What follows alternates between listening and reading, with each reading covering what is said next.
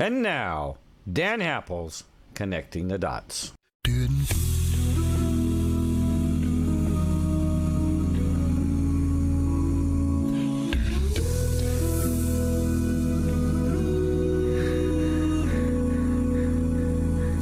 If tomorrow all the things were gone, I'd work for all my life. And I had to start again just my children and my wife. I thank my lucky stars to be living here today. Where the flag still stands for freedom, and they can't take that away. And I'm proud to be an American, where at least I know I'm free. And I won't forget the men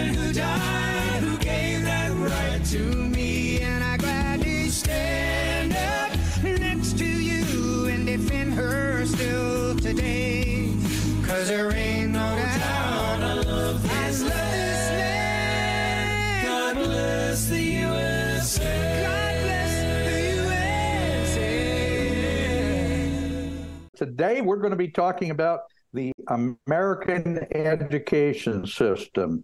The indoctrination system is really what it is. And we're going to be talking with uh, several people who are very, very knowledgeable on this subject.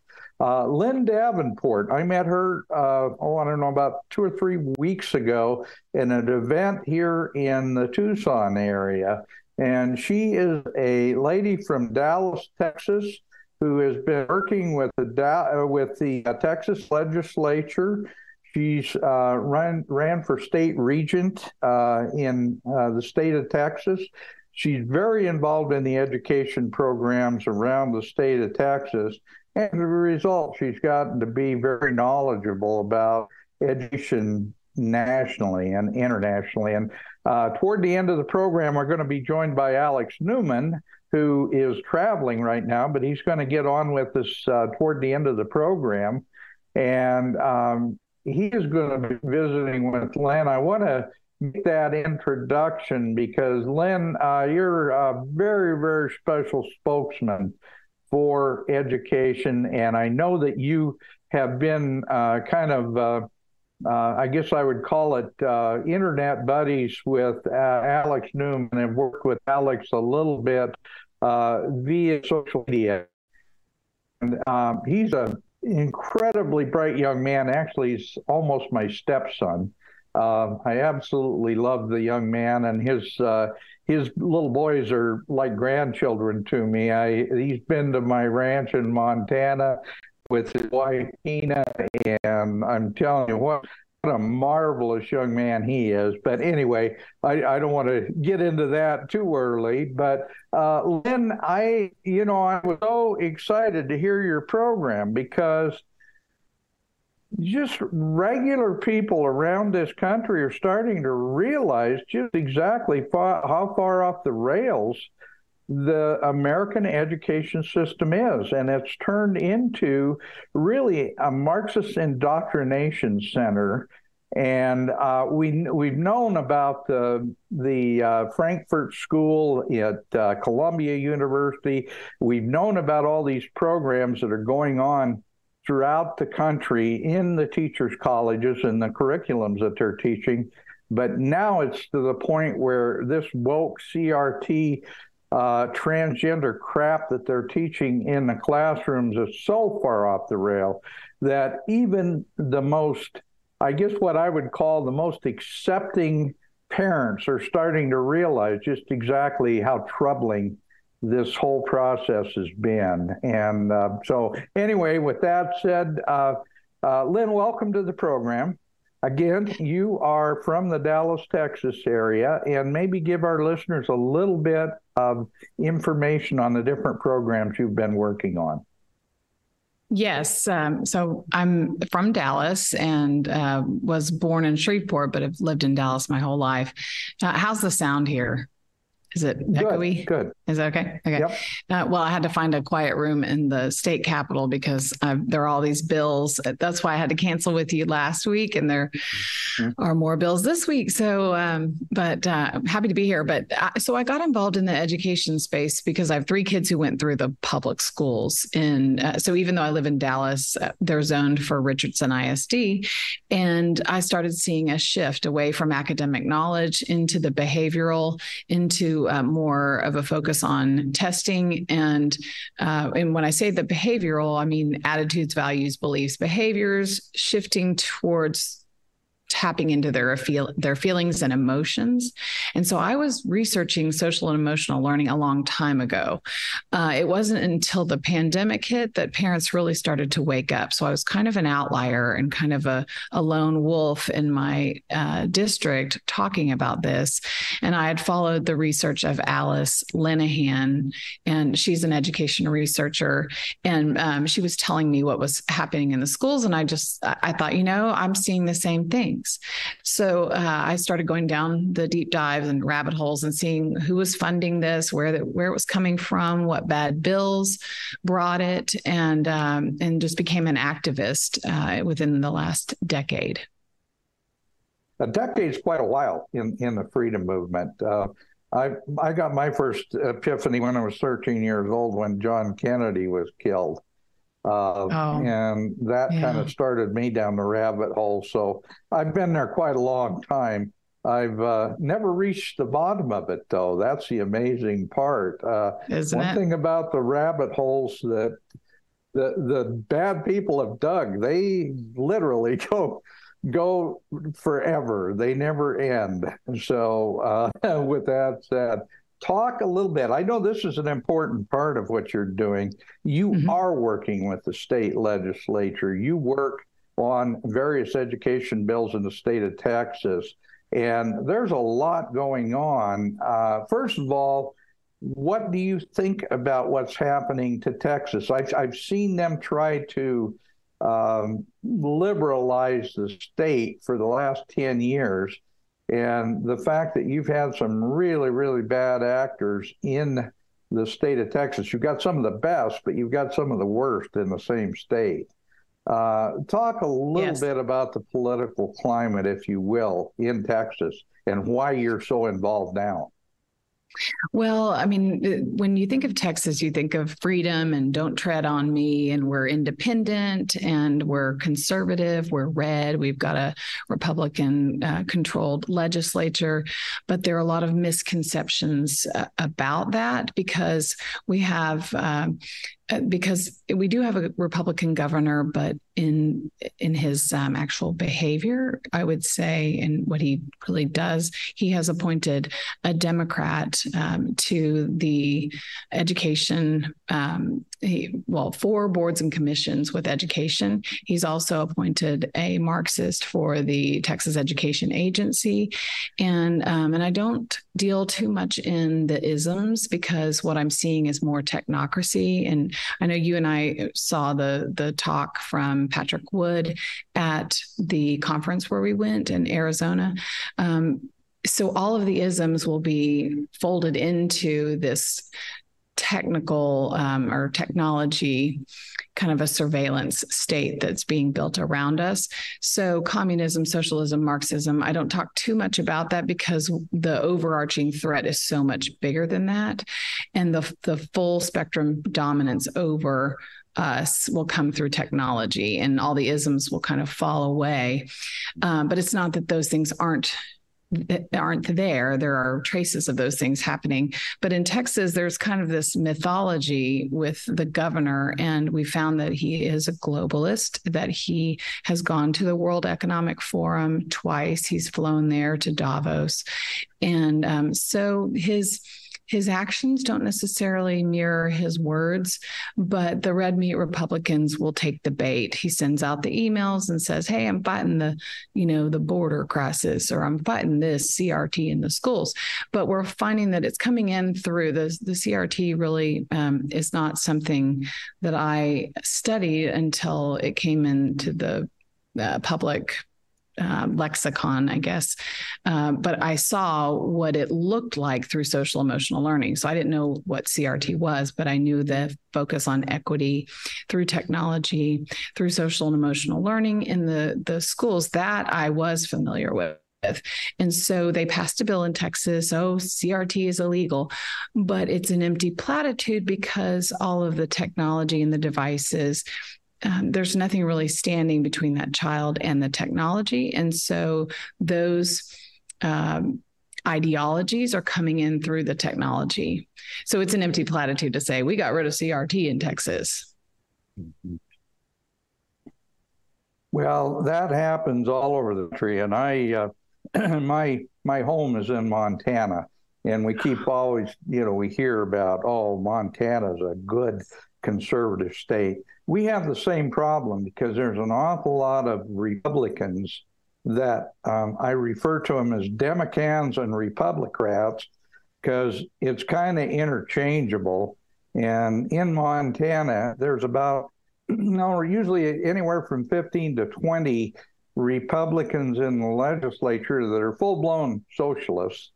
And the only reason they get uh, into the legislature because they run on the R ticket, and most of the people in Montana don't pay nearly enough attention to how they actually vote. Uh, but when you've got a choice between a Democrat and a Republican, they'll vote for the Republican, even if the Republican is actually a Democrat. And well, I, have noticed the same kind of thing in uh, Texas. Yes, yeah. and all they have to do is say that Go they're pro-life. As long as they say they're pro-life, they can get away, away with murder everywhere because it doesn't matter. They they just have to say that that they stand for life, and then people will vote for them, no questions asked. And there are major issues with their decisions in other areas, but hey, they stand for life. Well, that's a very important issue. Um, Eh, but you know when we're talking about harm to life at other levels then we're seeing that in the classroom and we have a, we have major issues with bad bills that have come through. We have more than seven thousand bills in our in the legislature, and more than half of those are education, which tells you that our kids are a target. That education is a major um, it's it's predatory ground, and a lot of the bad bills come from the conservatives through technology and other things like um, character traits. They're scoring government character traits. That came through a bill uh, where it's mandated in our standards to teach and score children's behaviors. So it's not academic. Mm-hmm. Yeah, we've seen that all over the country. Um, I'm gonna I'm gonna make it a point to introduce you to a bunch of people in the education, um, really in that business. Uh, I've uh, I've learned that that's the best way I can connect dots uh, in doing my programs is connecting people because it's amazing how many resources are out. And uh, there's a lady that was on not long ago talking about education in the uh, Minnesota area. Her name is Julie Quist, and her husband wrote a book. Her husband was a, a state senator. He's a professor, uh, a conservative one no less, which is really odd in Minnesota. But uh, he wrote mm-hmm. a book called Fed Ed, and it was about how the federal mandates were destroying public education. And um, yeah. I'm I'm going to try to make that connection because I think uh, we did a whole program on social emotional learning. People don't understand the concept of social emotional learning. Talk a little bit, if you would please, about how social emotional learning has replaced what we call classic classical liberal education. Sure. Um, so, yes, that is a huge problem. And I would love for you to connect me with him because Fed Ed, the federal intrusion in education, is something I've been following, and um, it's unconstitutional. There's no constitutional justification for the federal Department of Education to even exist, much less impose all the bills on us. And then through federal legislation, so under Obama, there was Every Student Succeeds Act. And that has embedded in it uh, a fifth indicator, which is tapping into the social emotional skills, testing attitudes, values, beliefs, and behaviors, and um, dangling those incentive carrots for states and districts to comply. Uh, so, yes, that is a major issue. And I will say um, social emotional learning for those who are not familiar, that is um, the idea, and it comes from a framework from CASEL, C A S E L, and that is collaborative collaborative for academic and social emotional learning. And you'll see Tim Shriver, uh, the Kennedy family, he is a major champion for CASEL and social emotional learning.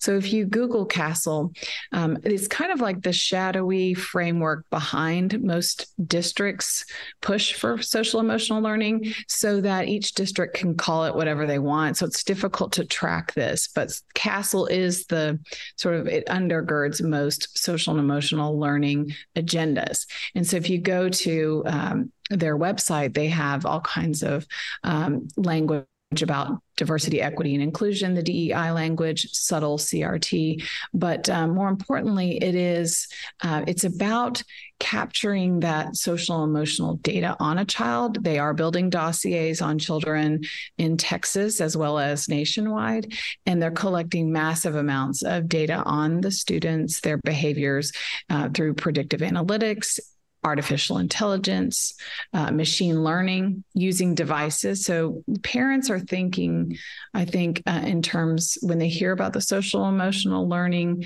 uh, agenda, they're thinking, oh, well, that makes sense. Of course, you know, you'd want to address the social emotional needs of children. Teachers have done that since the beginning of time.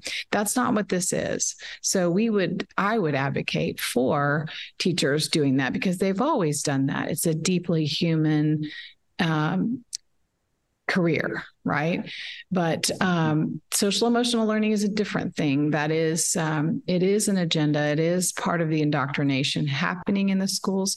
But I want to take people a little step further that it's not just about indoctrinating and turning them into little Marxists or socialists or activists it's actually something much bigger that feeds into this. Um, you know, you've heard of digital twinning. I think it was talked about quite a bit at the uh, or it was touched on at that conference where we attended. But everyone will have their virtual and their real. Um, uh, well, it's sort of like a, a mirror of themselves uh, digitally, and you've heard of avatars and digital avatars. twinning. Mm-hmm. mm-hmm. So it's kind of like that happening in the schools. Now, all of this data in Texas for one. Uh, we've mined more student data than any other state.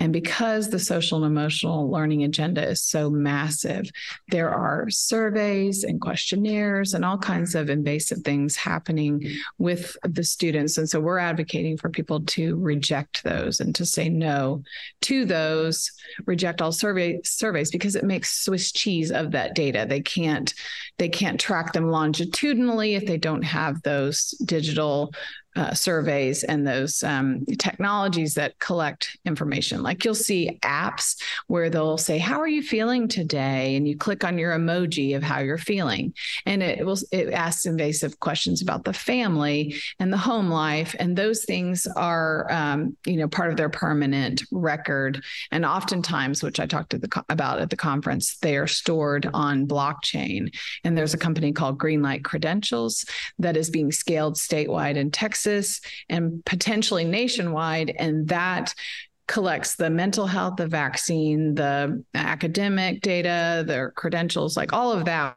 will be on these blockchain wallets, which will eventually tie into digital currency and the gig economy that's being um, forced upon us.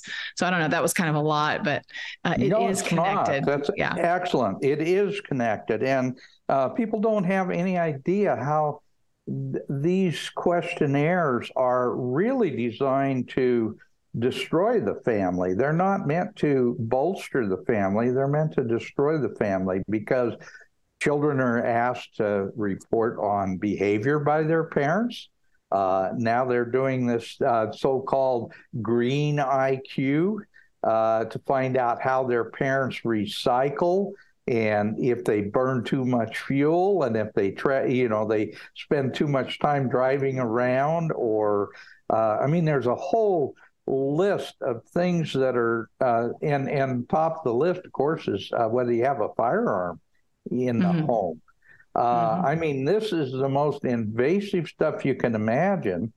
And uh, this is part of that social emotional learning program because we've replaced academics with uh, attitudes and feelings and desires and all these things that won't get you a job.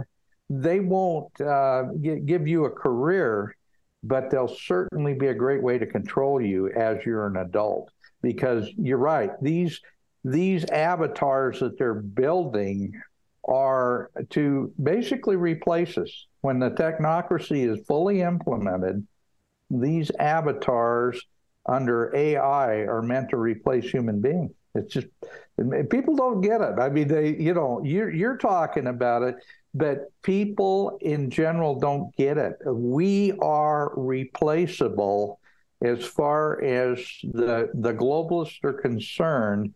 And the best way to do that is learn every single thing you can about humanity and families and everything else. And then you can use the avatar to rebuild that personality. Now, mm-hmm. that that was a, a lot to talk about too, but I know that's right at the center of what you're talking about. So uh, please uh, keep keep going. You're you're really showing people a good rabbit hole to go down. Yeah, and right now, a lot of times, um, most people go where the noise is, and the noise right now in Texas is books and critical race theory um, sex ed. And I'm not saying that those aren't important things because, first and foremost, you have to protect your own children. You know, we draw a circle around ourselves and then, uh, you know, pay attention to what your kids are are learning. But then, secondly, I think um, you know, it's important for me because my child, mine are all graduated. My last one graduated from high school in the spring, and but it's still I know all of this, and I want to help parents to see. And you hear a lot about parent empowerment and these bills for vouchers and, and school choice and education savings account accounts. Um, real parent empowerment doesn't come from the government, so I think that's an important distinction. Uh, our rights come from God, and so the these bills are quite dangerous when they talk about parent empowerment, but real parent empowerment also is paying attention to what's happening to your kids.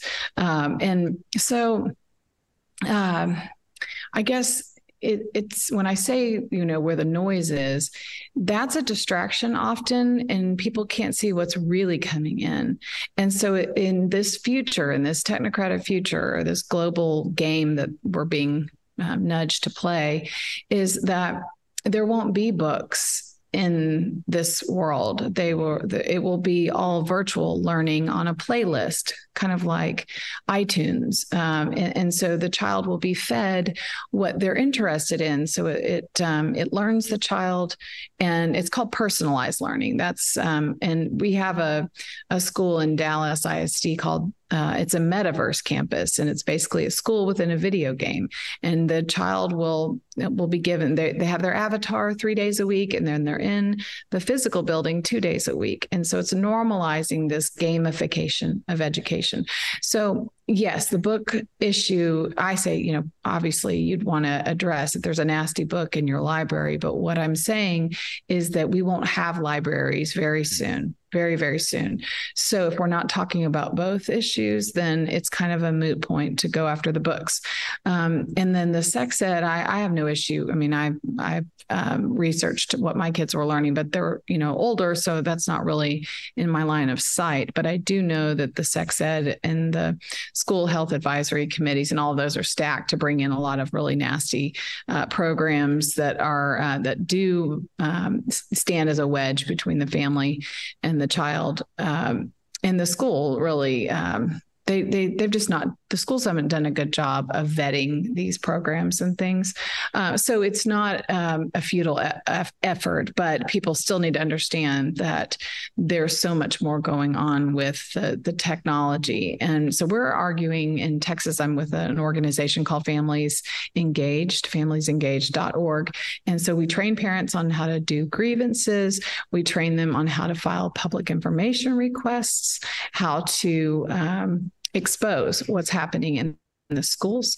And and we talk a lot about the technology because we're trying to get a bill through uh, we have two bills to get rid of the technology just just eliminate the technology in the the younger grades because we have so much evidence that shows it's actually harming the kids and it's um, it's also not moving the new, the needle because our, more than half of our kids don't don't read on grade level, and Texas is in the bottom quartile for performance. So we're really struggling. Texas has a really um, bad history in education, and we've had a lot of uh, reformers come out of Texas, like George Bush. You know, um, uh, with No Child Left Behind. That that was a federal bill that really set us up for this test and punish culture that narrows the curriculum and um, and it really reduces the children to it's it, the schools are all about the testing now and accountability system. It's very sad.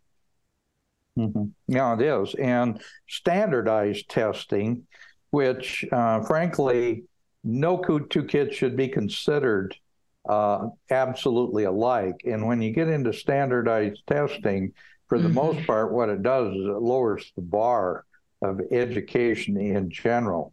Uh, and that's what they've intended to do. Now, a lot of people don't understand how deeply the Chinese are behind so many of these programs because, frankly, the Chinese are, are teaching classical uh, math uh, history, science, they're teaching their kids in their school system. And the quicker they dumb down our school system, the more competitive their people are. And the, you know that's that's the tragedy is that the United States has gone from the number one uh, most uh, inventive and uh, industrious society in the world to now being really about third or fourth or fifth place in that uh, field. And that's one of the problems with a standardized testing type of uh, procedure.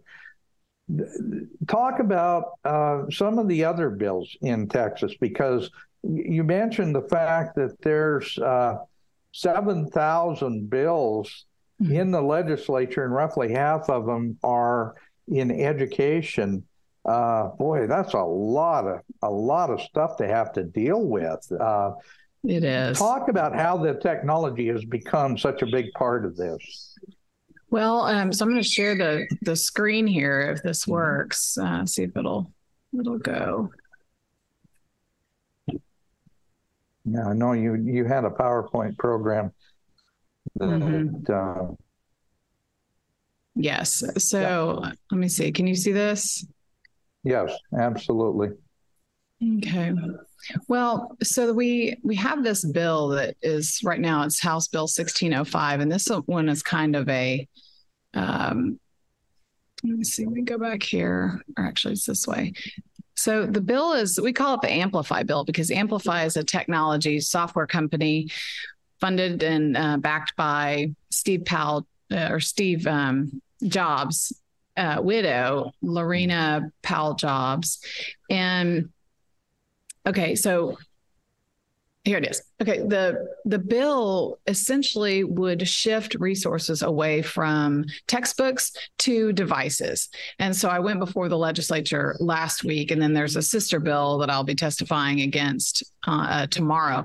Anyway, this representative, he's a an Aggie, and he puts this bill before the legislature, and he argued with me. He's like, "Where do you where do you say that? Where are you seeing that this is a technology bill?" Well, I don't think he realized that that's what they were they were encouraging him to to do through this bill but he didn't write it. Somebody else wrote it for him and i think it was the commissioner of education. But anyway it's a it's a it's about digital curriculum and it's scripted lessons for the teachers and they'll say oh well the teachers you know they don't have enough time to develop these lesson plans. Well that's because they're doing so much in the way of testing and and all the nonsense that they're forced to do through social emotional surveys and and everything else that's not what they signed up to do as a teacher.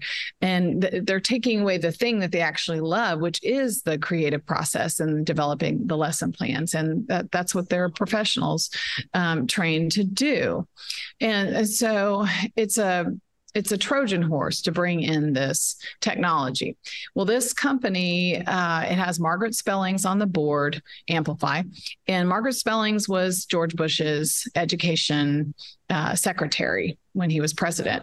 Uh, and, and the bill talks about open education resources. That's throughout the bill. There's probably 50 times. I, I, you can probably barely see this, but where it's highlighted in yellow. And this is the House member who who brought the bill.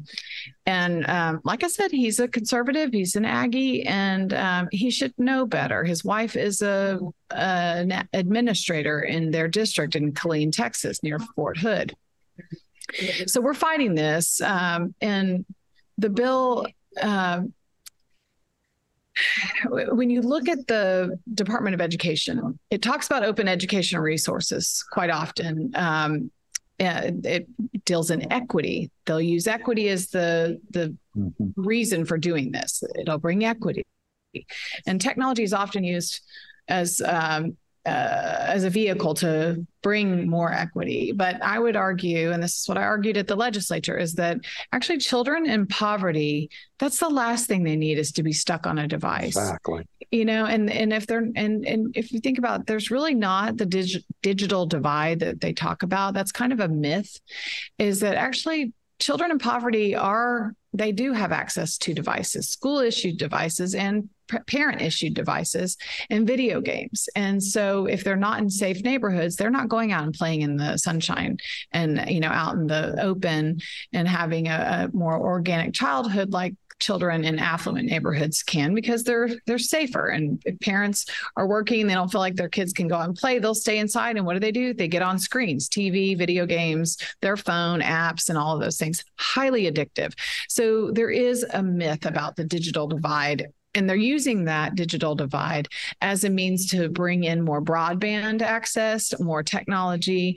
Uh, Texas is very vast, as you know, it's a large state, and they're trying to get all of these rural areas fully equipped and the infrastructure laid for the broadband. And AT&T is a big lobbyist here at the Capitol, um, but they talk about it being about access, giving children access, but really it's about accessing all children and a- accessing all people. And so this smart city technology is being developed all around the cities and the rural communities because the end goal is complete, uh, you know, full spectrum dominance as um, as uh, Elena uh, or Alana Freeland talked about at that conference.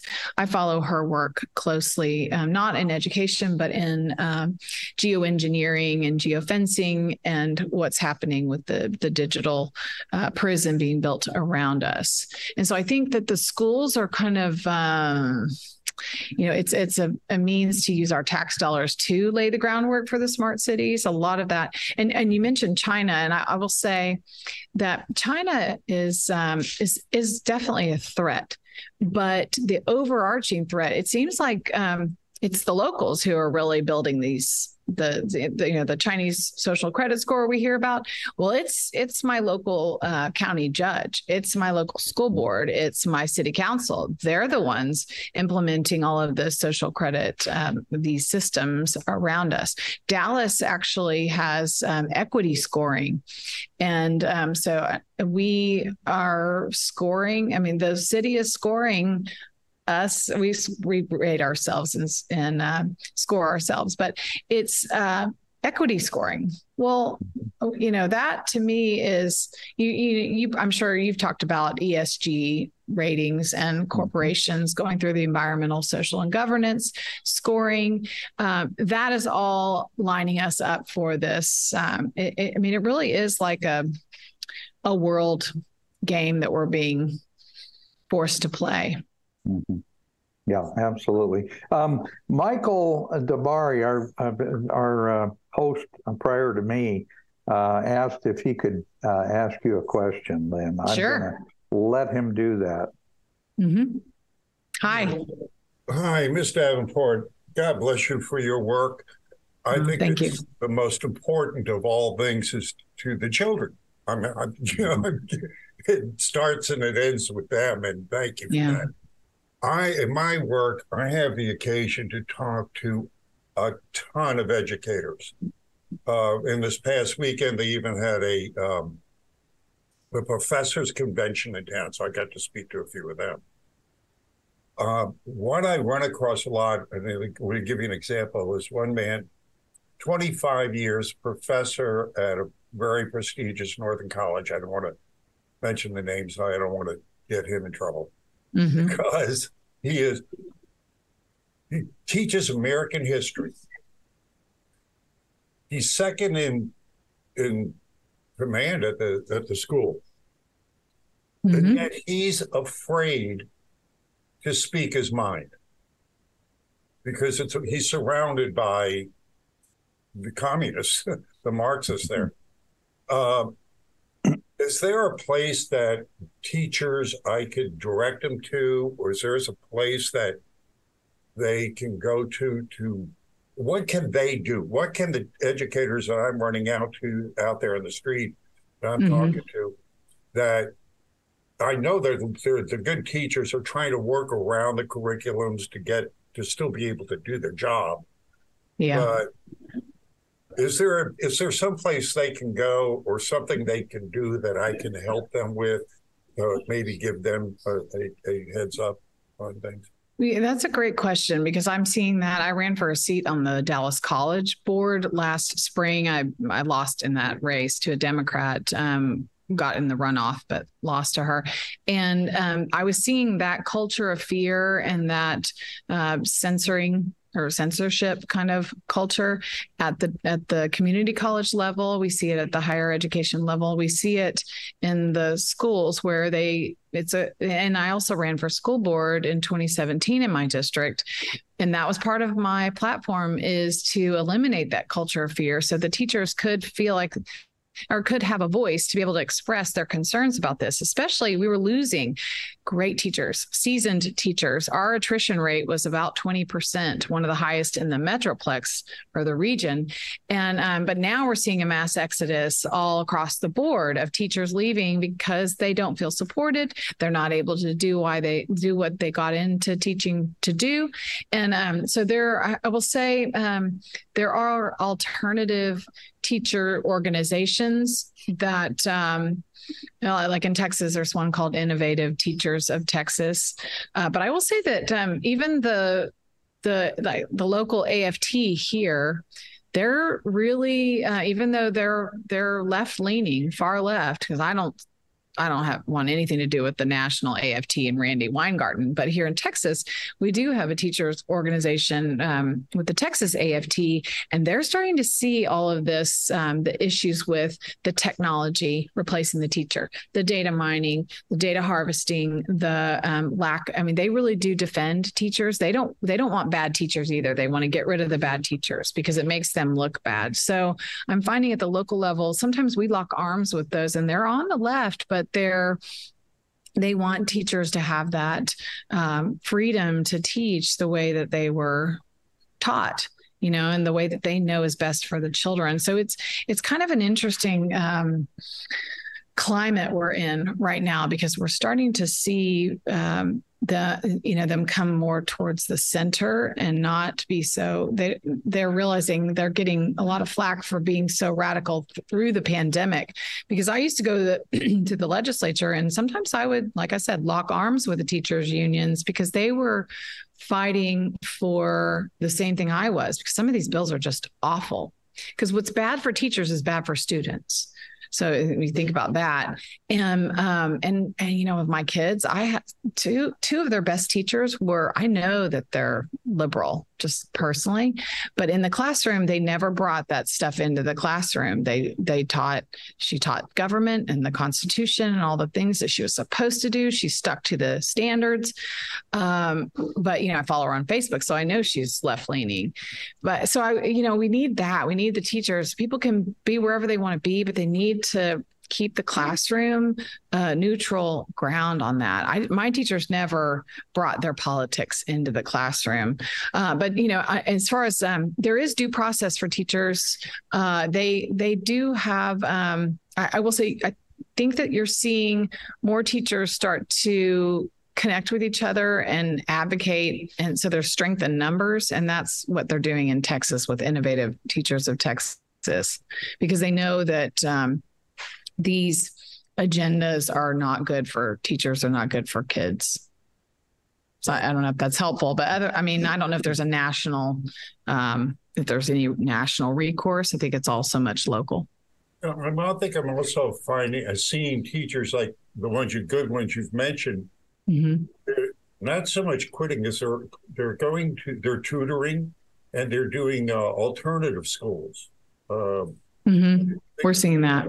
Yeah, I've seen a guy. There recently there was a a gentleman, uh, on activist. He bought an abandoned um, shopping mall and turned it into a school and a medical center. And I'm seeing the same thing kind of happen with medical professionals getting chased out of the medical because the same things happen mm-hmm. quasi with the medical system that's happening with the education system and people are leaving the you know the mindset, the industrial complex uh, educational system, the industrial complex medical system, mm-hmm. and I mm-hmm. think possibly teachers going in, uh, opening up their own schools, getting together and doing mm-hmm. that.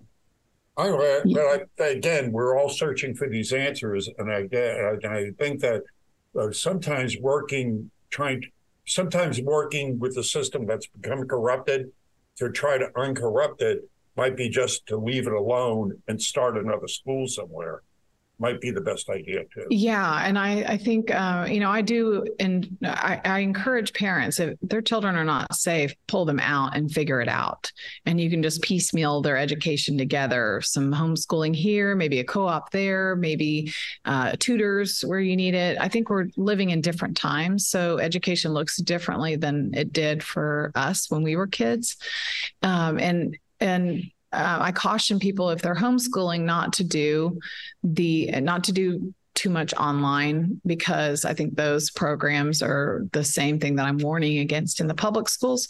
But there are, you know, here and there you can do digital things. Um, you know, if you wanted to do a maybe a facts or something like that. But for the most part, children um, they learn better just paper pencil. Great teachers, and with the money that we save on technology, then we could we could afford to pay great teachers. And if they're not great we could train them to be great and and pour into them and develop them with the with the right kind of professional development because that's where a lot of the indoctrination comes in. And the they they get rewarded for early buy-in for these experimental technologies and learning theories. So um, we're we're trying to eliminate that. And that's the message that i would send across texas locally and then even nationally, if we could all get behind this idea that we just trash the devices, get rid of them, it's what's driving up our debt that we pay for those technology devices in debt services through our bonds and our property taxes. So I would say that's part of the reason why we can't afford to stay in our homes and people are um, there's a major housing crisis that that contributes contributes to it for, because of the exorbitant debt being floated in our local districts. Mm-hmm.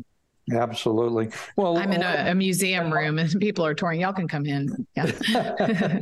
um, Michael and Lynn both. What one of the things, and I think this is a positive, is that they have pushed this agenda so far that people are starting to wake up to the reality. And we're seeing teachers, um, a friend of mine, uh, Michael Rectenwald, he, he was a Marxist professor at NYU.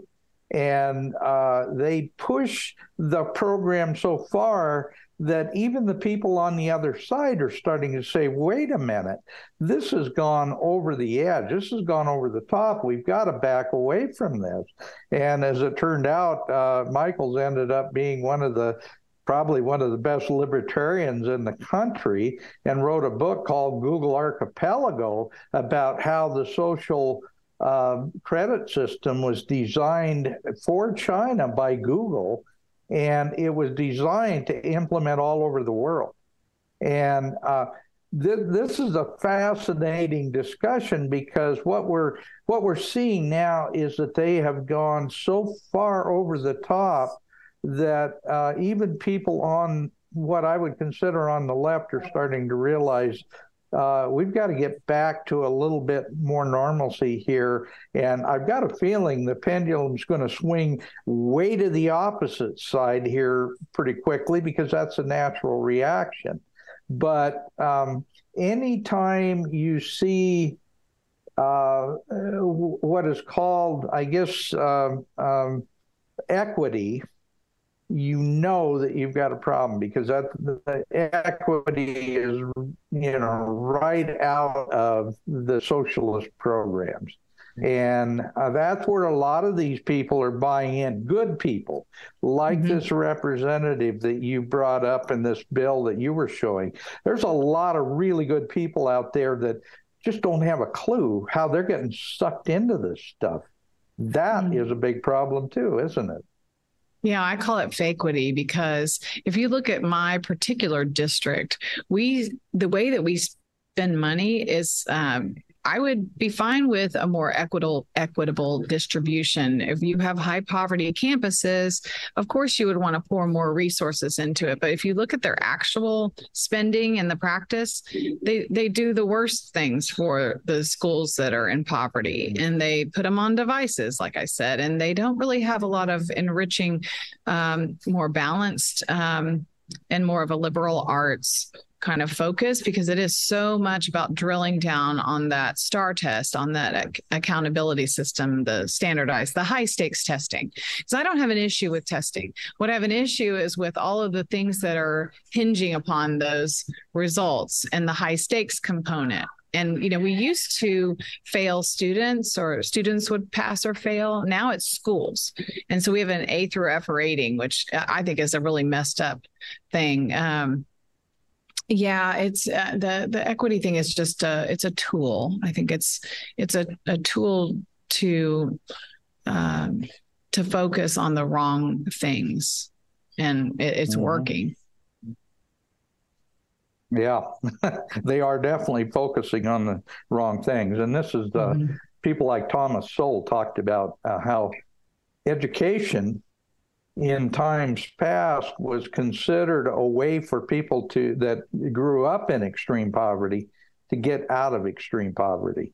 Education mm-hmm. was a key, and and frankly, I was one of those kids. Uh, I grew up in extremely poor uh, family. My father died when I was really young. My mother was manic depressive. We had all mm-hmm. kinds of uh, um, issues. And uh, all I can say is that I, as a result, I ended up doing things that you have to do if you're going to take care of yourself. And that was go to work early and do a lot of things that, um, and, and so education for me was a way that I could get away from that. And as a result, I've had a, a marvelous life. And, mm-hmm. um, you know, I know what, you know, according to uh, uh, some people, it was because I was uh, white and I was naturally had a leg up on anyone of color. which I think is absolute nonsense. Uh, poor is poor. It's just that simple. Poor is poor. And um, you either do the best with it or uh, you let it eat you alive. And what they're doing now is they're uh, taking away the education that's going to get people out of poverty. Right. And education, I, I think you bring up a great point. It's like we're denying them the foundational learning that you and I received. And they're what they're doing is focusing more on workforce training which I'm not against, but if you're supplanting the foundation and the most basic academic knowledge for the workforce training, then when that job is eliminated, they don't have anything to fall back on. I, um, for 12 years, I've worked with unemployed people serving in a ministry at my church for its uh, careers in motion. And what I see, there's, I see the the harm in, uh, you know, someone who's received a very poor education. They they need a lot of help drafting their resume and communicating and sending emails and things because they get eliminated from jobs if they don't have those basic skills. And so I'm seeing a real push for whatever the corporations want in the schools and the career technical education rather than actual academic knowledge and learning how to communicate um, and, and and having those good solid reading skills and math skills just basic math skills they're not getting. Uh, and and i think that's a, a real real problem. And they have all these stem programs science technology engineering and math but they're they're very shallow and they're really just gimmick programmatic gimmickry. If we really wanted to produce great stem workers then we would have a more well-rounded academic focus. And so the best scientists are not just, you know, narrow in that area. They have to be able to communicate their findings and you you have a more creative mind when you develop it um, in different ways. And so music and arts and all of those things play into it.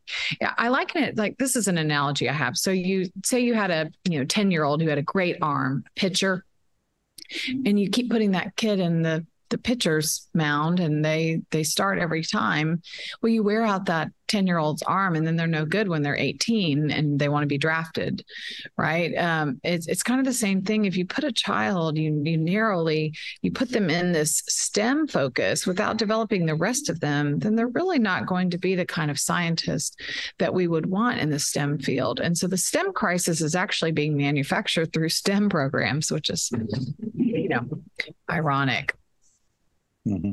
Yeah, Did you have yeah. another question, Michael? I'm sorry, I saw your hand was up. Well, I just wanted to add one more thing here. Uh, that on a positive note, and, and it's something Dan mentioned. The hubris always kills them. They always go too far. That's mm-hmm. that's what hurts them the most. But on a positive mm-hmm. note here, I also have an opportunity to, especially during spring break recently, there were just tons of mm-hmm. students on the street what I've noticed, and this is sort of like a psychological thing, a sociological thing. Like when I was growing up, of course, when things were very conservative. So it was natural to rebel against that and, you know, go into that liberalism, right? We were, oh, yeah. Right. And I go to the Churchill uh, when you're young and you're not uh, a liberal, you don't have a heart. And if, as you grow older, if you don't have a, if you're not a conservative, you don't have a brain.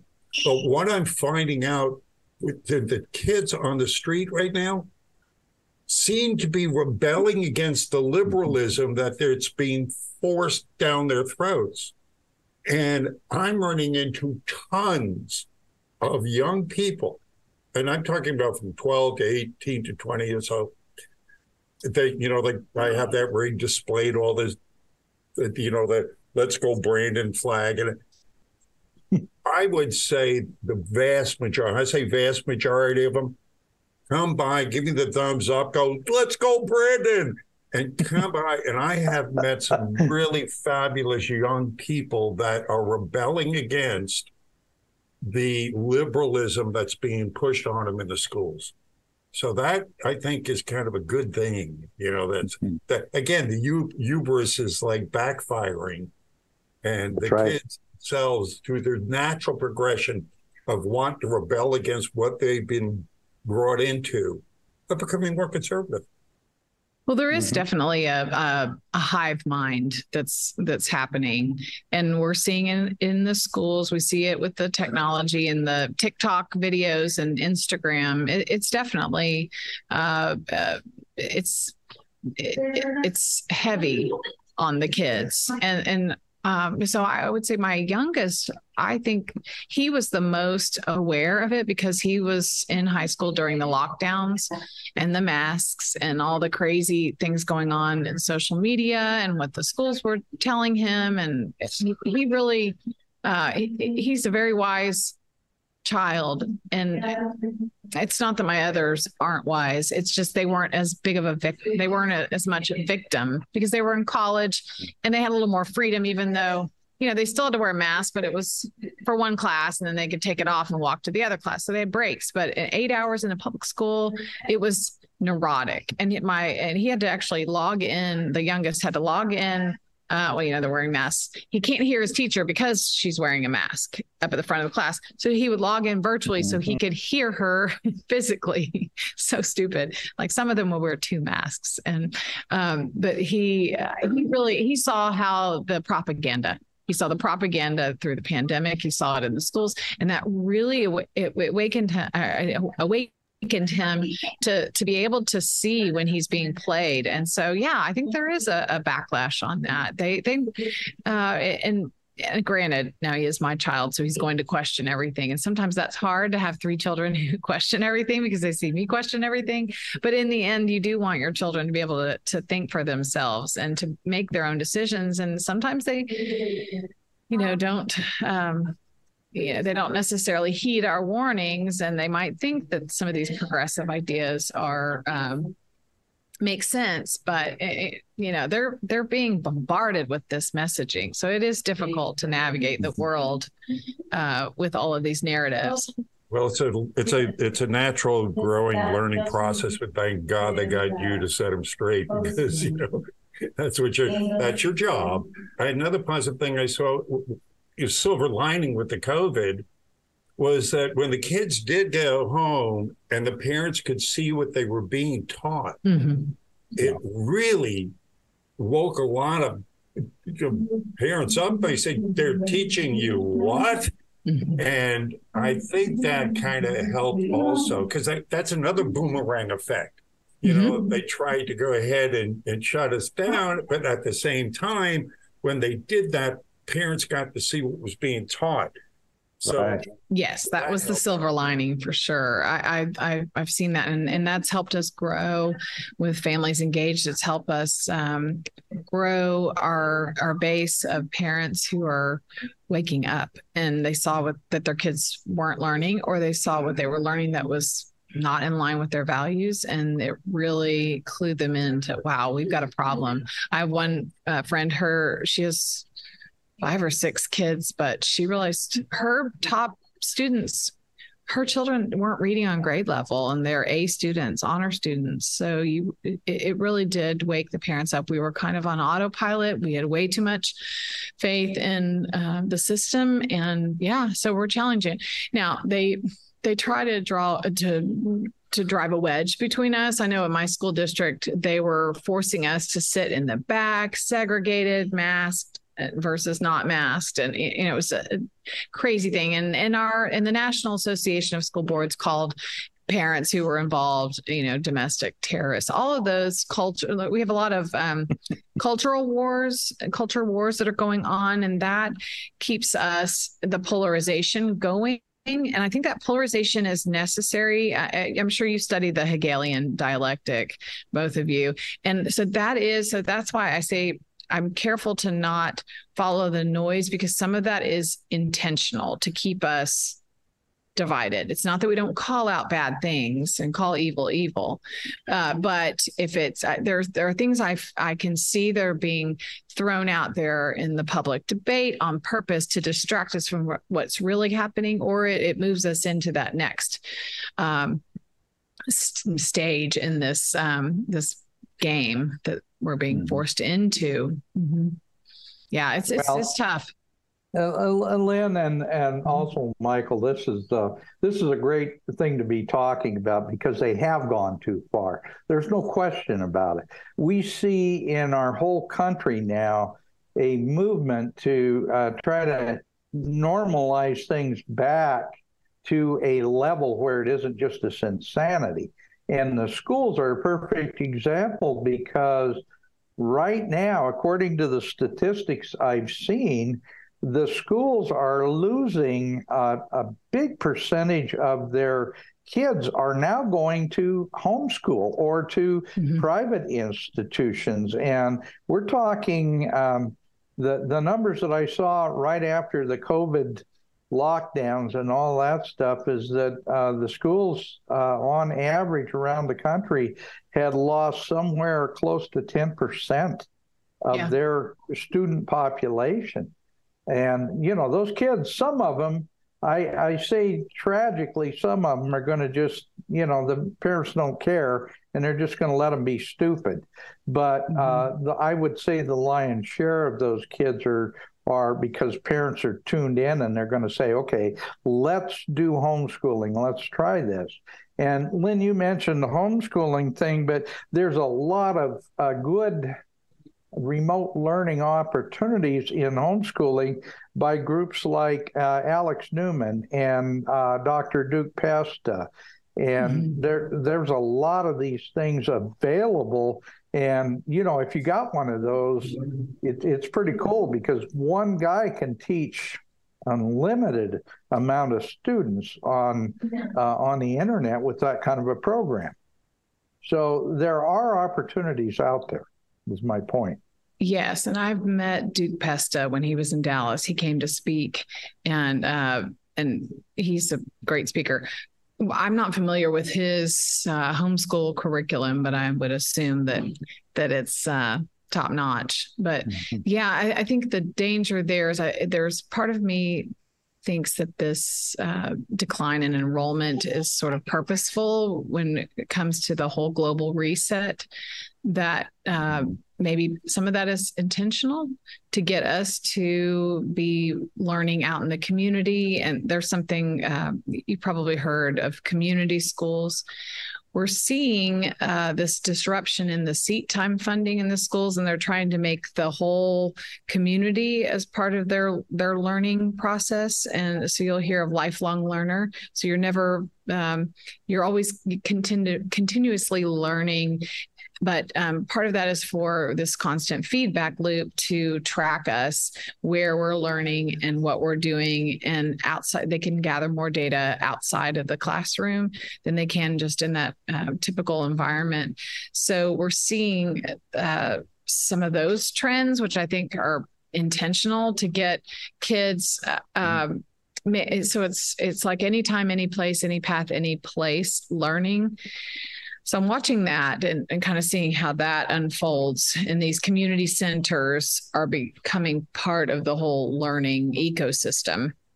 And they're shifting funds to those. Uh, so my it, it's it, it's uh it's a red flag, I I think, to get it to disrupt the typical traditional school model. Mm-hmm. Okay, yeah, and classical learning, and what you're talking about uh, job training. That has been a focus yeah. for a long time. Uh, groups like the Rockefeller Brothers Foundation uh, or Trust and others, uh, Bill Gates, have talked for a long time. They don't care about good thinkers, they care about good workers. And, and yeah. so this is a, a program to try to teach people to know just enough to be able to do their job, but not so much that they cause problems. Yeah, and and that's that limited. Um, what what I found is it's the. I was going to see if I could share this article split screen here. I'll show you. It was part of that presentation I did last mm-hmm. night, and um, it's a naked capitalism article. Which uh, here it is. So that that uh, article by Yves Smith, how corporations use public school workforce pipelines to harvest students' data and train narrowly skilled, exploitable staff. That is absolutely happening in Dallas ISD, Richard, Richardson ISD, in districts across Texas, and at the community college level. So I'm I'm seeing visible signs of this. Very very clear, concrete examples of them. These corporations, you'll see the chambers of commerce, and they're some of the worst about implementing the the new economy, the gig economy. So you don't go to a corporation, plant your roots, and work there for a number of years get benefits. A lot of that is being uh, cast aside for this gig economy, and people will have to piece together all these different gig jobs in order to make ends meet and uh, of course you know with the increase in inflation. So yeah this is uh, this is a huge problem. Um, let me see hmm. i've got uh, other uh, and also oh, this is uh, something i wanted to share. This DataKind is partnering with the commit partnership a nonprofit and the Texas Education Agency StriveTogether and Microsoft Azure, and they're doing artificial intelligence, machine learning, and uh, they're taking all these student academic records and they're feeding them into this AI, and it's learning the students. Let's see. And I talked about that uh, metaverse campus. This is the, the founder of of uh, Stemuli, the school within a video game in Dallas. This eyeball follows the child uh, and, and, their avatar throughout the day. Bizarre. Um, I mentioned the global game. this is kind of uh, uh, an interesting thing that I found. Um, Bucky Fuller, have you heard of him? Oh yeah, mm-hmm. yeah, Fullerene. Sure so you know he wanted to build a, a geodesic dome, uh, like a panopticon over Manhattan back in in his day, and he uh, coined the term spaceship Earth. He was a futurist and uh, had all kinds of plans for world domination in this world game. And I wrote an article uh, call, about Dallas esports and buckyballs, and you know, we've got the in our Dallas skyline, we've got that uh, reunion tower, that geodesic dome. I don't know if you've ever been to Dallas, but uh, mm-hmm. the this this game. So um, and these are just kind of interesting things, but my mom gave me this book about the hidden dangers of the rainbow. And this was some, uh, her coworker gave it to her in the 80s. And it really left an impression on her. And she mentioned it several times uh, throughout my upbringing. And in the book, it had a quote from uh, about from Cumbey about Buckminster Fuller. It said, Books by Buckminster Fuller clearly spell out an, an, an, intent to give every world resident a number and require the usage of this number in all financial transactions of any sort, including minor purchases with a universal credit card. Um, you've heard of universal basic income, and now they're talking about universal school choice. Uh, and so I think that we're going to be given currency for schooling by the federal government. Chip Roy has a bill that he's uh, putting before uh, the um, for uh, Congress on letting the money follow the child. So I'm, I'm watching for these little signs of, of what's happening. I think they're they're it's a Trojan horse, but because of so much the issues, it doesn't. So they're taking a legitimate issue. The issue is parents don't feel like their kids are either learning or that they're safe in the schools.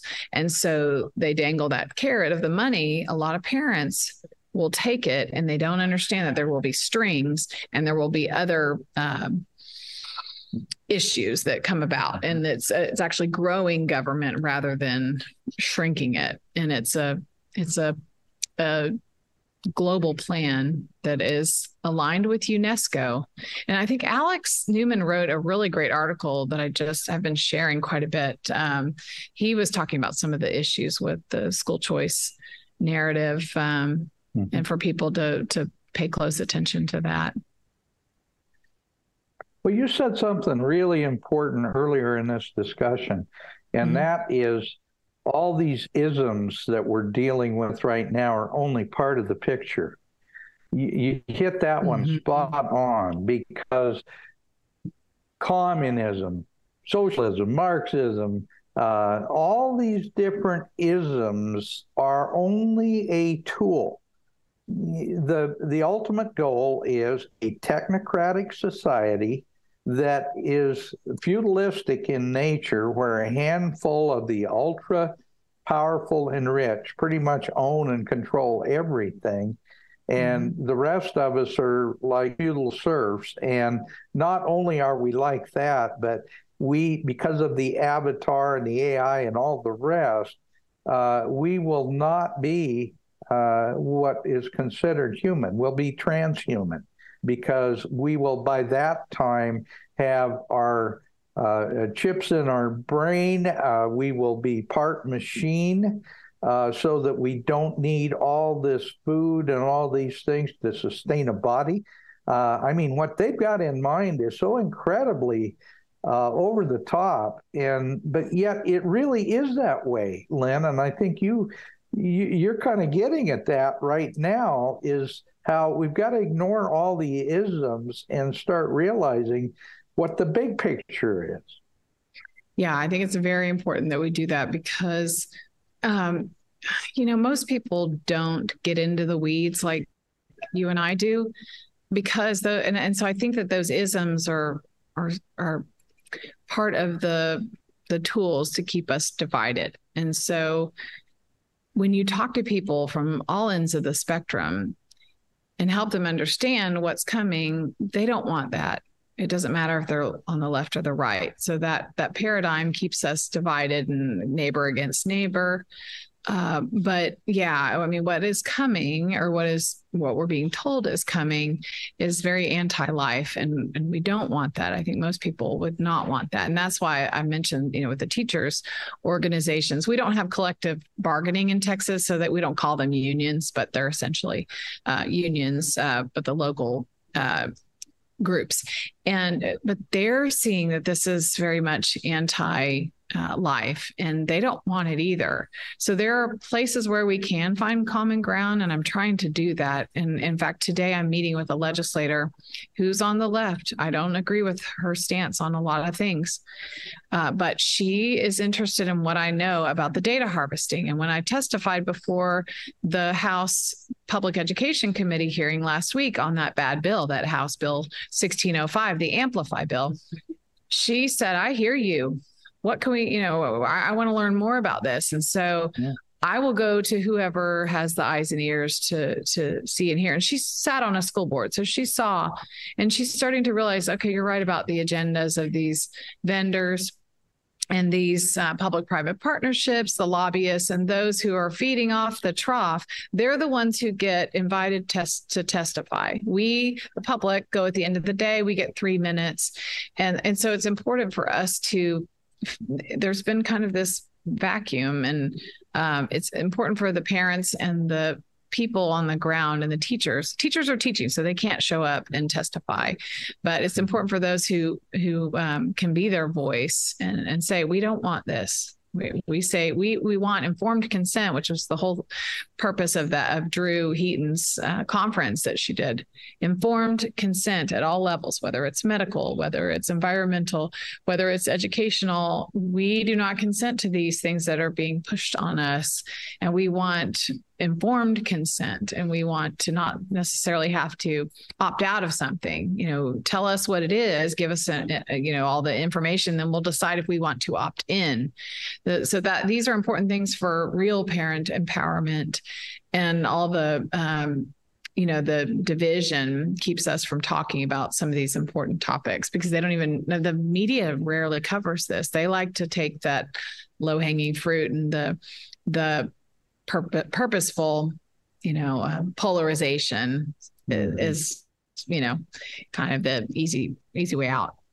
Well, that's what they do. They focus on our differences uh, mm-hmm. uh, so that they can kind of create this divisive uh, environment. And you're absolutely right. I, I know a lot of uh, people who uh, are liberal or claim to be liberal, but mm-hmm. in fact, when you actually sit down and visit with them, they're concerned about many of the same things, same issues that we are.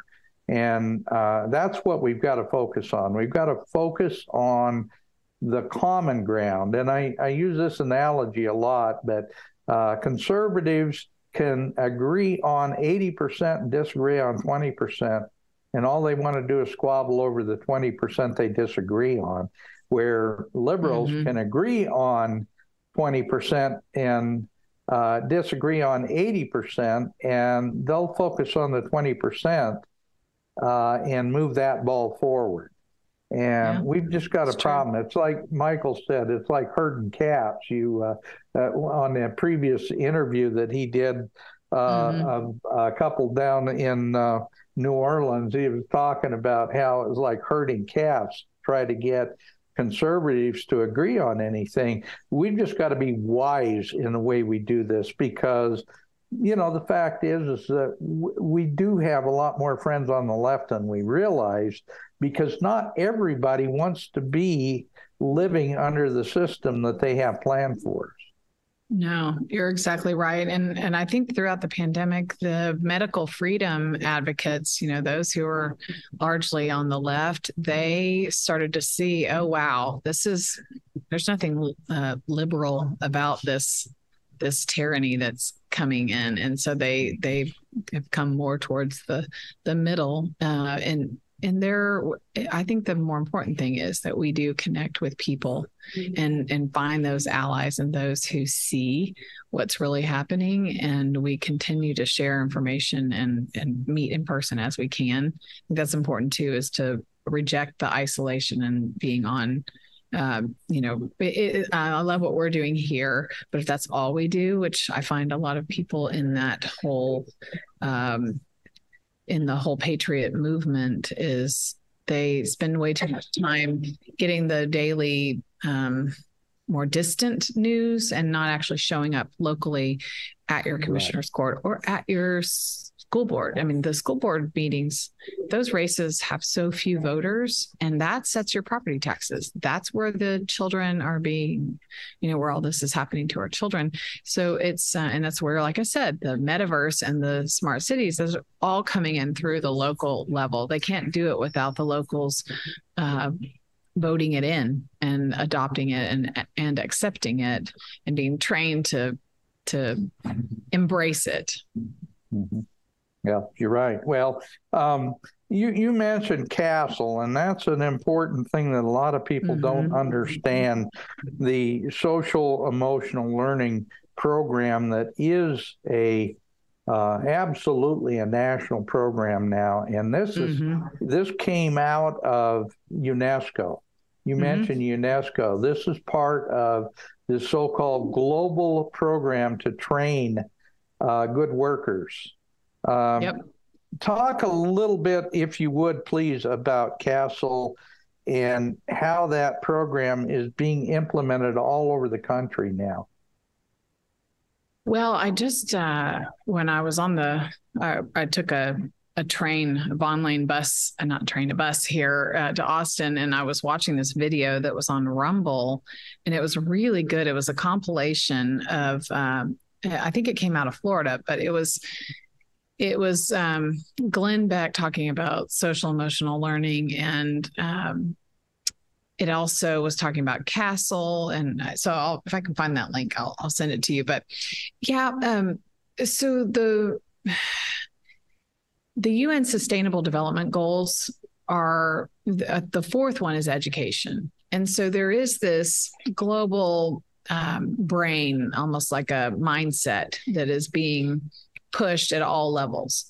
And so to get everyone on the same page for this global brain that they're building, uh, that they have to access the children and they have to do it slowly and incrementally. And and um, and so it's been a, it's been kind of a slow boil. I mean this is not new. It's been in our schools for a long time but it it even was there when i was in school that we had a a dolphin, a puppet, and DUSO would tell us, you know, how to share and play nice. And they would give these little stories and they'd play the song and we'd all sing it. So I, I saw it. And even Marlo Thomas, remember Free to Be, You and Me. And it was slowly um, inserting these things into our our brains. I'm a 70s kid. And I do you remember that? All that Marlo Thomas stuff, Oh, Danny yeah. Thomas's wife? Yeah, I had the record. My parents didn't know that was, you know, um, indoctrination, but so it's been happening for a long time. But but now with the pandemic and all the isolation and children sheltered at home and the learning loss, all of those things have really catapulted this CASEL agenda into the forefront.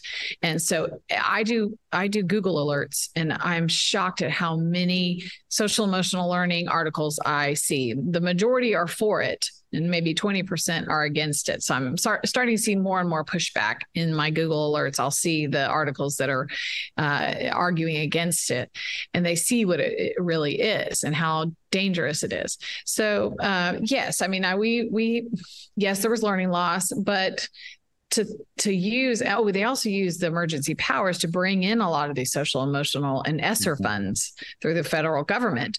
And so that brought in all of these these uh, non-cognitive programs. But the worst is that they are going to be testing the attitudes values beliefs and behaviors. And that is a complete violation of child privacy. And um, so parents have to push back on that. They have to put it in writing that they do not want this. And if they do find that they've done this to their children they need to file a grievance immediately within 10 days. And it's important to go through that grievance process, which I wish I had done. I did not know about it, or I knew about it, but I didn't really know how to do it. And I missed the window. And so now we're training with families engaged, we're training parents how to do that grievance process.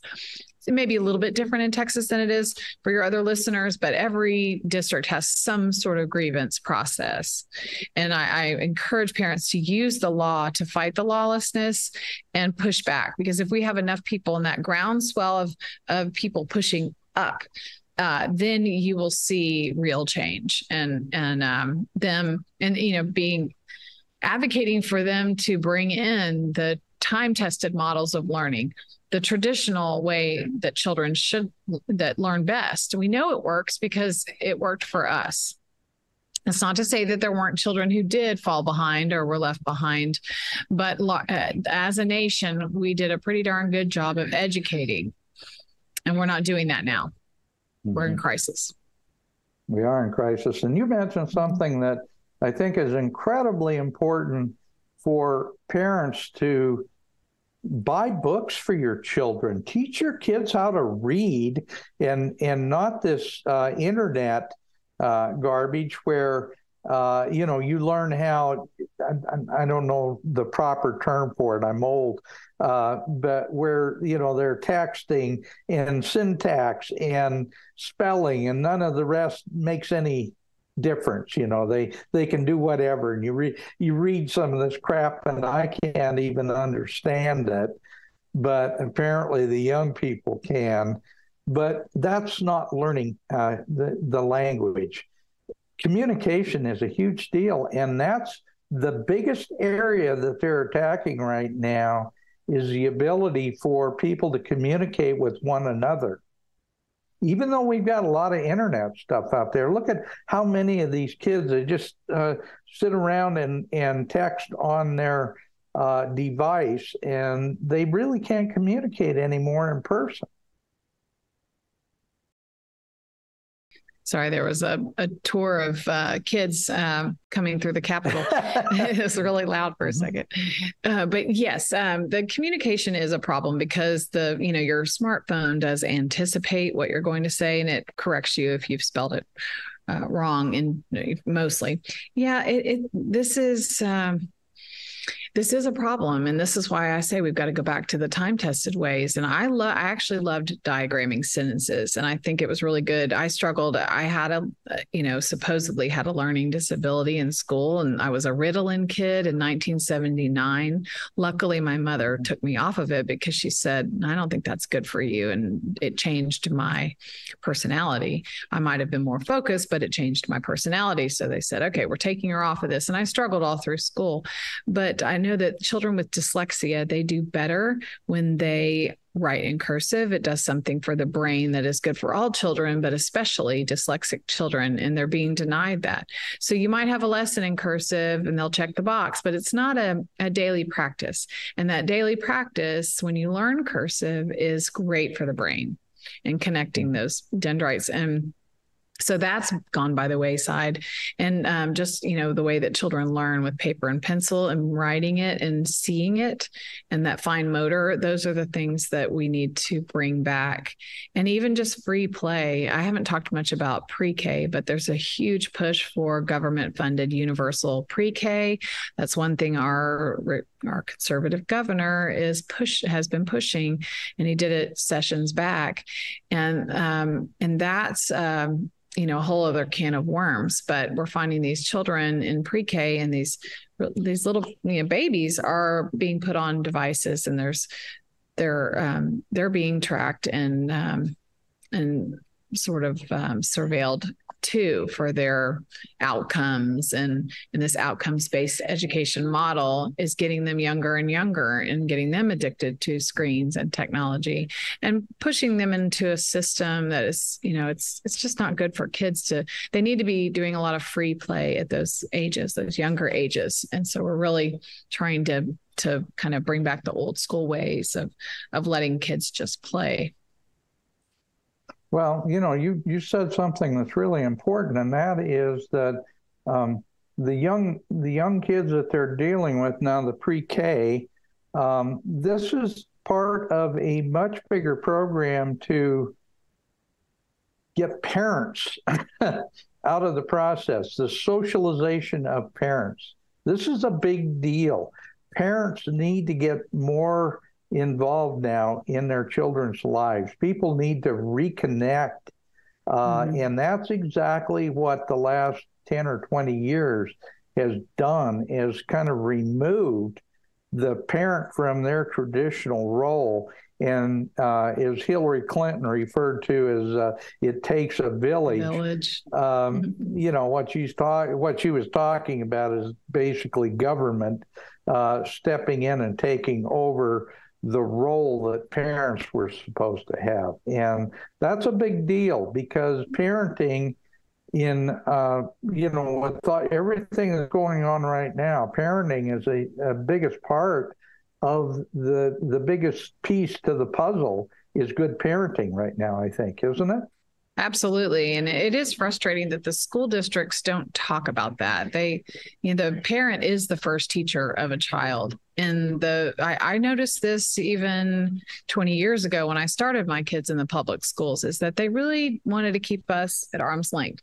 Now, I know that there are helicopter parents and you do have to set boundaries. The schools have to deal with all kinds of neurotic parents and you know the, that that kind of hovercraft mom that wants to be there at every for everything mm-hmm. and peeking inside the classroom. Now, I mean, you have to set boundaries for that, but for the but they really need to partner with the parents better and and keep the parents uh, engaged and and and and here's like we're fighting taxpayer funded lobbying in Texas right now, and that's a really good bill that's before the legislature, uh, Senate Bill 175, to get rid of the taxpayer funded lobbying groups, especially the school board lobby, because they're they're training the school board trustees to go up against us and fight us, and we're seen as the enemy, and so that that's something that. Uh, you know a lot of people didn't even know about until that national NASB until they called us domestic terrorists and and so mm-hmm. the Texas Association of School Boards is under fire right now and I've been talking about them for years to de- to defund these board training groups because it keeps the local districts from actually doing making local decisions because they have cut and paste policies that roll down from the national level. And you see the same thing in every school district and they're supposed to be independent school districts and they're not. And that that is just another further wedge between the parents and the schools treating us like we're are the enemies and they they lobby against us and they lawyer up against us. And just parents trying to get services for special needs children they will lawyer up. They use our tax dollars against us when we're just mm-hmm. trying to advocate for our kids and get services that they are due under the law. Well you know, you you um, talk about being domestic terrorists. That happened in Tucson uh, back when all the schools were being closed, and a lot of the uh, parents were going to these school board meetings and saying, "This is ridiculous. Why are you shutting down the schools?" Yeah, there's absolutely no reason for this. And then they were mm. uh, labeled as domestic terrorists, and actually. Uh, sheriff deputies and uh, uh, Tucson police were brought into the schools to escort these people out. Now, as it turns out, they were absolutely right. There was no reason to have young people uh, taken out of schools because their chances of uh, dying or even transmitting COVID were such a small percentage that it was like, you know, way less than common flu. But mm-hmm. that's how they created this whole dynamic of parents being domestic terrorists. Jim Jordan, right now in Congress, right now, they're talking about that and mm-hmm. how the agencies have been used as a uh, uh, a mechanism to silence dissent from people. Um, mm-hmm you've seen it in Texas. You know what I'm talking about with the domestic terrorism. I think you've even haven't you even faced a little of, of that yourself, or at least been accused of it?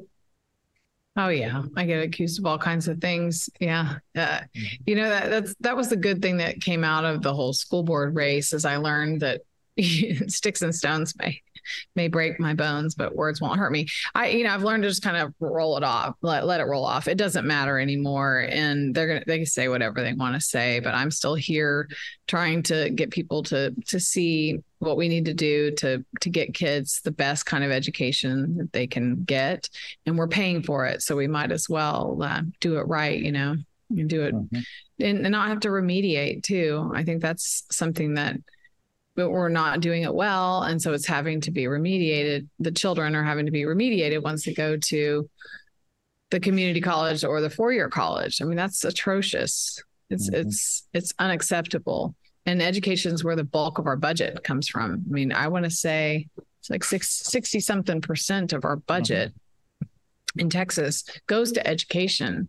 And we're it, it's it's set up to fail. I think that's the other important thing is that this is broken on purpose.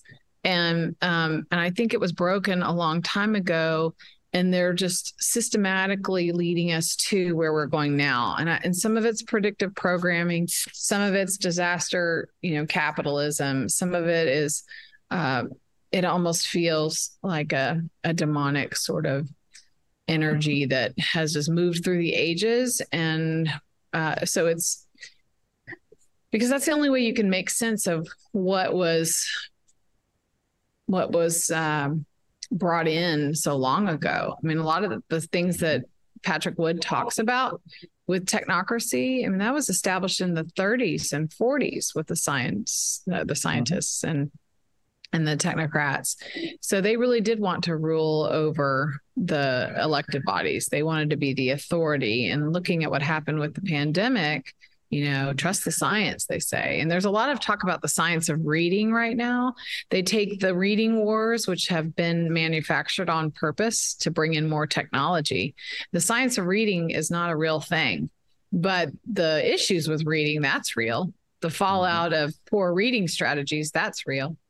But their solution is always technology. And so they're using the reading wars to bring in that amplify learning and other software programs to to get more the kids on devices and you use the devices more.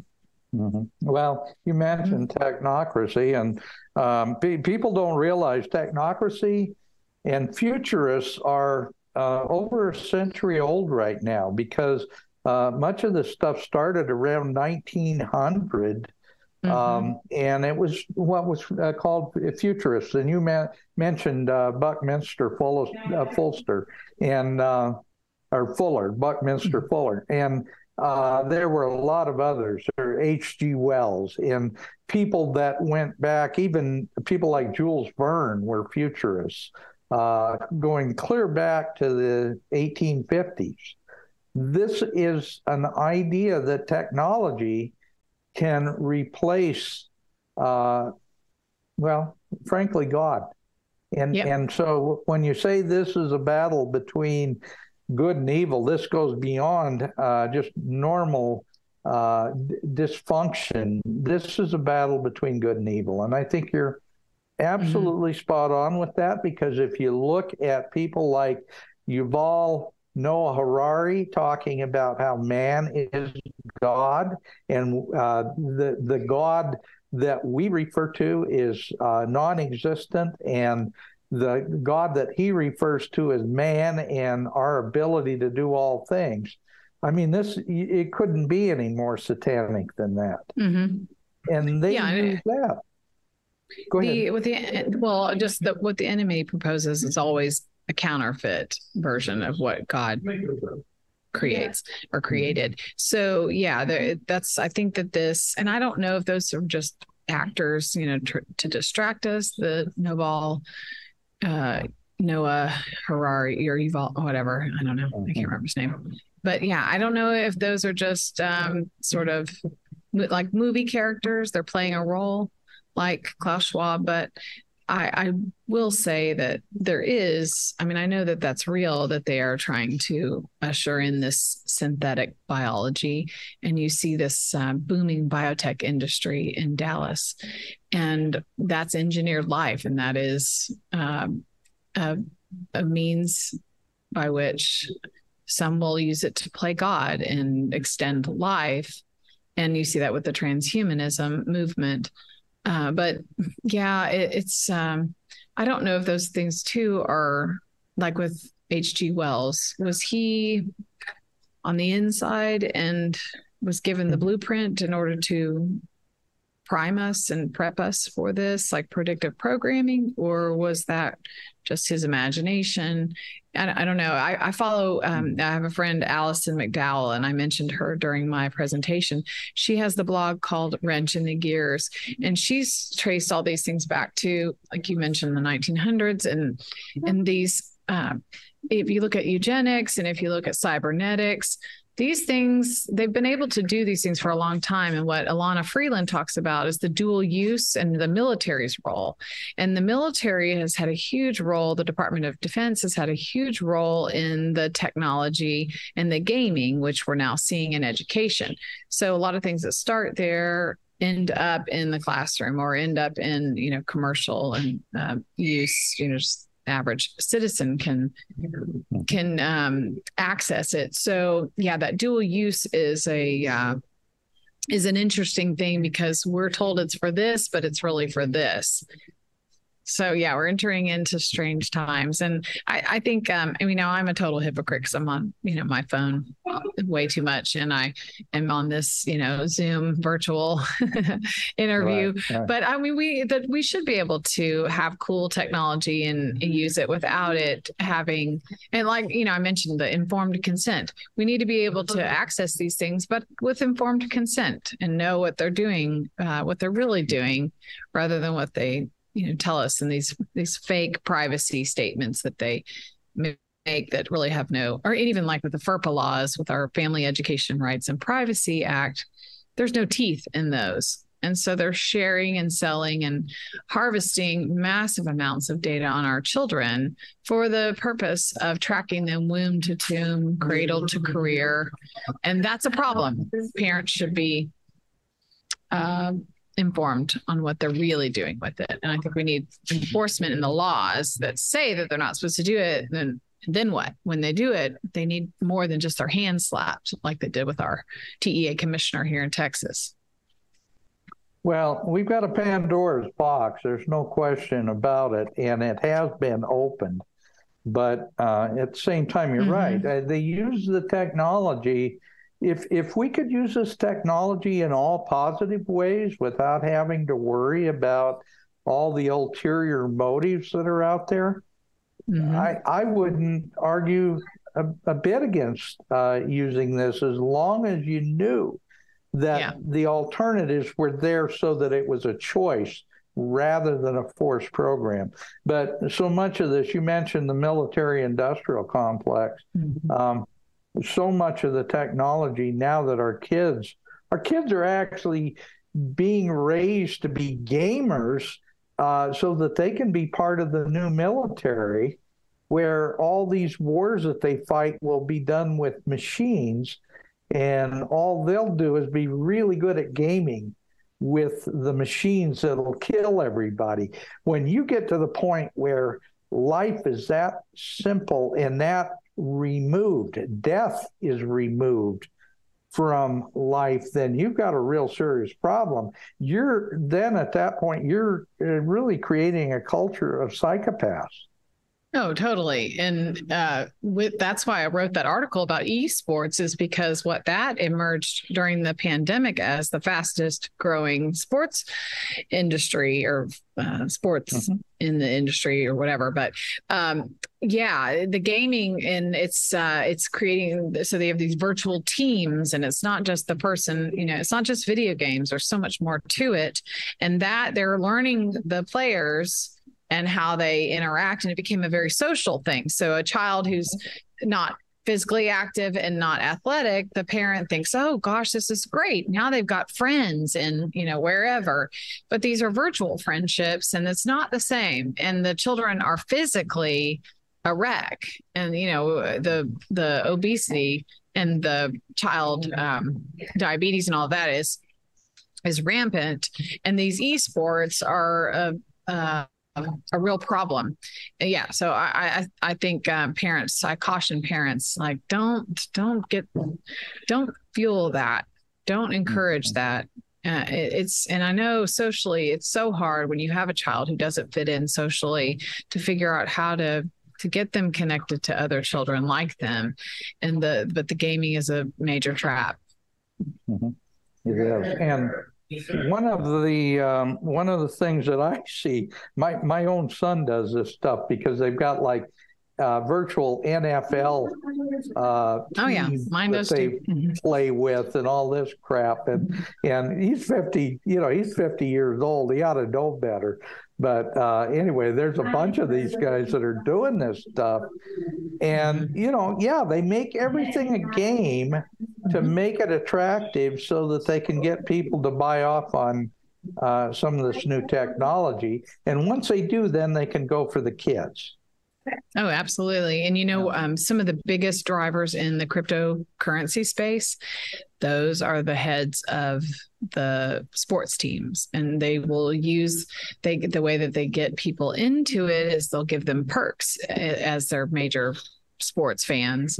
And so, like the Dallas Cowboys, so Jerry Jones is a big driver of crypto, and so is uh, Mark Cuban of the Mavericks major Bitcoin and crypto pushers. Mm-hmm. And then so they'll get eventually we'll have, you know, all ticket sales and all the memorabilia and all the swag and all of that stuff will be purchased through virtual currency and you'll it, you'll get those who are so highly addicted to sports and they will do whatever because they're so addicted and that's a mm-hmm. great that's another tool to get us to adopt this new um, global currency and this this tokenized economy that is coming through not just the schools but also through sports and leisure and uh, entertainment. You see a lot of virtual museums and these immersive. Um, you know, like you can go see Van Gogh, but it's not just Van mm-hmm. Gogh's painting. You're immersed in this virtual reality, augmented reality, and that's the art museum of the future.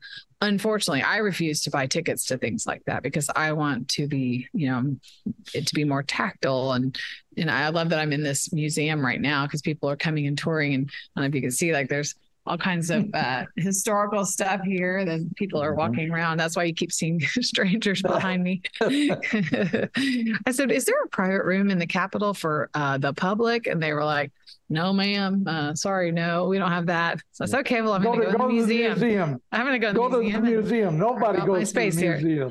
Yeah, yeah, yeah, exactly. It really funny. was empty for a while. yeah, that's funny. Um, all right. We, I know that uh, Alex is going to be coming on here shortly, but I want to ask you, you, you, you mentioned a number of different bills. Are there any bills that are uh, coming forward in uh, Texas legislature that you specifically want to talk about that we haven't yet? Um, no, so I mentioned House Bill 1605, and then there's Senate Bill, uh, I think it's 4565, which is the sister or the companion bill of that one. Um, there are, I know, uh, gosh, I wish I had the number of the one that's to get rid of technology because there are two of those. I can't remember the numbers on those, so sorry about that. But yeah, we we they're they're to get the the little kids off the devices. We're really praying that that one passes. Those one of those passes. Well, we've got um, David Morgan. My friend David Morgan contacted me last night, and uh, in Montana. Uh, we've got a bill that's uh, sailing through the Senate, and uh, hopefully we're going to able to stop it in the House.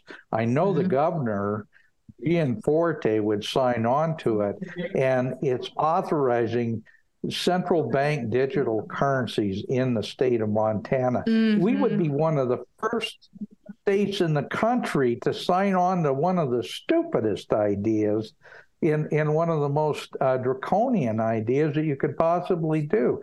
And uh, makes... David said, "Is this possible? Is, is, Montana? I thought you were a conservative state." And my comment back is, "No." Uh, we're supposed to be, but uh, every time one of these bills comes around, we get as many Republicans supporting these crazy things. In fact, sometimes more Republicans, and the Democrats are the ones that are fighting against it. I know. This is exactly what I'm seeing here. And yeah, we've got uh, several crypto bills in there. Our governor is um, is dry. He wants to be the leader in in um, blockchain and cryptocurrency in Texas, and it's it's conservative legislators who have uh, who had the two blockchain bills passed in the last session, and there are more this session. Uh, I'm putting an article in the comments here from these are the bills House Bill let's see, Missouri House Bill 1165, Oklahoma House Bill 2776, Texas Senate Bill 2075, and Tennessee Senate Bill 479 with the companion bill HB 640. And there, uh, this is Tom Renz, and he has a Substack article uh, about warning about the crypto coming, the CBDC coming through these bills and establishing uh, the framework or the ground uh, so that they can be pushing this digital currency. And the, the that's the thing. I, you know, blockchain is the technology of, of choice. IBM Hyperledger Fabric to bring in the vaccine passports and the medical um, this you know it's kind of the bios- biosecurity state where you will have to show your health and, and whatever in order to to travel and do those things if we have another pandemic i know that was what they used for the green pass in uh, I think it was Israel. So we don't want that. Mm-hmm. And all it does, it's not that difficult for them to piece all of those things together for your life locker and your your digital passport. Yeah. Well, in, and, the, in the virtual. Mm-hmm.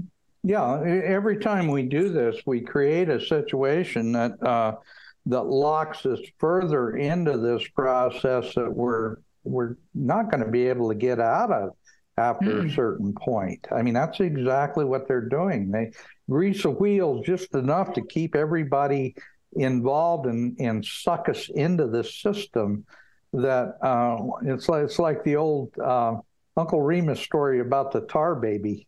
Uh, you know, one, once you're uh, once you're stuck, you're stuck, mm-hmm. and it's awfully hard to get back out. Um, That's right. Well, uh, uh, Lynn, if you had something that you would really, really like uh, our audience to take away from this whole discussion, uh, what would that be? Uh, well, I think most importantly, to return to a classical model. And it, it, all states can do this where they push back on federal intrusion. There should be no federal bills that have anything to do with education. In fact, we need to end the Department of Education. And Trump said he would do that. And he actually expanded it with Betsy DeVos. So those were all empty platitudes. Absolutely end the federal Department of Education. And I don't even think we need a state Department of Education because it's just a, a way for them to steer contracts to vendors and public private partnerships and just more more fraud, waste, and abuse. So that that's probably the most important thing. Politics is local, uh, the advocacy is local, and you push from the ground up and then just watch uh, you know the results.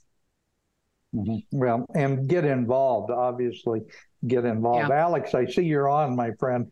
Uh, Hi, Alex. We introduced you a little bit earlier, but uh, I introduced you as my uh, my newest stepson. Uh, anyway, um, that's an honor. thank you, Dan. well, thank you. Um, I, I, wanted you to get a chance to um, meet and visit a little bit with Lynn because she is uh, so active in Texas. And of course, Texas, I think, may be the most important state in the country legislatively right now because it has, uh, like Florida, it has a really, really good chance to start pushing back. But at the same time, there's uh, an element in Texas that's, uh, you know, completely off the tracks. And uh, Alex, maybe if you wouldn't mind, talk a little bit about uh, the homeschooling movement and how the whole COVID lockdown and all that helped kind of move that forward. And then uh, I'd love to have you and Lynn kind of converse back and forth a little bit here. Uh, well, thank you, Dan, and thank you, Lynn, for for all the important work that you do. It's a pleasure to be on here with you, an honor.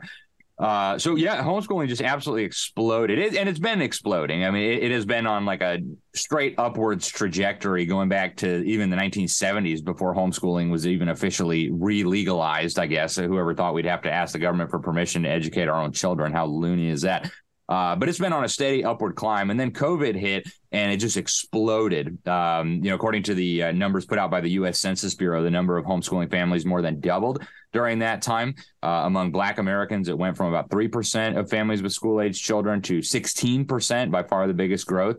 Uh, in some states, we had uh, almost a third of, of children being homeschooled during COVID. So, and this is legitimate homeschooling. They actually uh, controlled for, you know, they, they made sure that parents weren't saying they were homeschooling when they were actually doing government school at home with a government issued laptop, right? That's not homeschooling at all. uh, so we saw a huge surge. Uh, unfortunately, when uh, the government brainwash came, I mean, the public schools opened back up, um, you know, some of those homeschoolers moved back into the government schools, which was unfortunate. But what we saw with the trend was it went up, up, up, up, up. It went down a little bit, but it still ended up at a much higher point than it was before COVID. Uh, the best estimates, and nobody has exact numbers. A lot of states don't track these things, but the best estimates say that millions of families have fled the government school system over the last three years. Um, and I think those trends are going to continue. Uh, now, in my view, the, the biggest threat is that the government, uh, in, in many cases, well-meaning people, uh, you know, people who I agree with on 99% of stuff, uh, are going to end up snatching uh, victory from the jaws of defeat, or is it snatching victory defeat from the jaws of victory uh, by getting the homeschoolers trapped back in the government system through the use of government money. Uh, just yesterday, uh, my governor here, Ron DeSantis, who yeah, I think pretty highly of, um, and and I talked to him about this. Uh, we we dealt with his chief of staff. We we dealt with his people trying to get this bill fixed. A lot of the worst elements were taken out, but the overall structure there, uh, you know, they're offering eight thousand dollars a year per child uh, you know, that means for my family, I could get forty thousand dollars a year. Uh, my homeschool costs maybe a couple thousand dollars a year, uh, and you know, I'm not going to take government money. Uh, I think that's very dangerous. But the temptation is going to be there, even for a lot of people who know better. And what happens when you take this government money is automatically you're roped into annual government testing. These tests are, are nationally normed, so they're going to be aligned with that educational atrocity known as Common Core. And uh, we all know that uh, testing drives the curriculum. Testing drives what is taught. And so, if you're giving homeschool families money and telling them you have to take the government tests at the end of the year, what's going to happen is more and more homeschool families. In fact, they're not even called homeschool families under Florida law anymore once they take the government money. But they're going to become basically government school at home. They're going to have to teach what the government wants taught to be able to perform on those tests. So I know Texas is dealing with this. I know Utah recently passed a universal school choice, and the ink wasn't even dry on the governor's signature before the the um, clamor started for government regulation. Actually, a, a, big article came out in their mainstream media saying, "Oh, now that taxpayers are funding homeschoolers, we need to regulate homeschoolers. What if they teach their kids to be Nazis? Right? We can't do that at public expense. I, I figured they'd wait, at least wait a couple years so people would kind of forget these warnings, but they didn't. They're they're already out of the gate demanding regulation. Uh, and so I think that's the real big risk now, Dan. I think right now we're on a trajectory where the government school system will collapse on its own um, if we just do nothing at this point. I mean, the momentum is is in our sails. We're doing really good here. And now we're about to screw it all up by getting the government involved in our homeschools and our Christian schools. So I'll, I'll stop blabbering there. Um, but, you know, I'm obviously very passionate about this. I obviously have nothing but love for the well intentioned people promoting this idea. I just think uh, we're walking right into a trap. And, and I would pray and urge people to recognize that you know, the Bible didn't put the responsibility for the education of our children on the government or our neighbors. In fact, my Bible says, "Thou shalt not steal," and there's no, you know, asterisk there that well, if you need to educate your kids and you have to steal from your neighbor, you know, no, just you know, they're they're my kids. God entrusted them to me. I'm responsible for feeding them, clothing them, disciplining them, and educating them, and that needs to be the the norm, the understanding among Americans and especially among Christians. So I'll leave it there. And uh, Lynn, I'm sure has some comments. Oh, well, you're muted. I'm, I'm going to let her uh, visit with you a little bit uh, about this, but she was talking about the trap of all this technology as, as in education, how that's really taking us away from the classical liberal education that we had 50 years ago. And now we've got this this uh, substitute, which is really education just for workplace training. That's really what it's all about. Uh, Lynn, please uh, visit back and forth with uh, Alex because I, it's so important that you guys get uh, get to know each other and start working together. Yeah, uh, I I really appreciate the work he does, uh, and something you said about just the uh, with the school choice narrative and the um, the government with the testing. So they're wanting to put the controls on the homeschoolers, and we can't have them, you know, teaching what they want. And uh, we had a there was a press conference that our governor had in July, August, I think it was, and somebody asked him about that from the media, and he said, "Well, we can't have a homeschooler watching TV," and so he explicitly said there will be accountability measures, which is important phrase measure. And so it is a means to tap into the homeschool parents and those kids that have been untracked untraced undetected uncontrolled you know they're not controlled. And so that that's that is the unesco model which that's with the like i said the red meat republicans they don't see that. They just see i'm sick of the government schools taking my money and i want my money to follow the child into my private school. Once that private school accepts that public money it becomes becomes a public school and it will have those accountability measures. And I believe the governor, when he says that, he means it. And that's not homeschool. That is not why people choose to do it. So it's a, it's a major Trojan horse. And I appreciate those like Alex who have the courage to say that because school choice has always been a litmus test. And it's been a huge problem when trying to meet with legislators. If you are not for school choice, they shut you down. And so then those who are supposedly the most conservative don't want anything to do, don't want to know what's going on in the public schools, don't want to know what's going on with, you know, this uh, tech, the, the technology. They they can't hear once you say you're not for school choice. Yeah.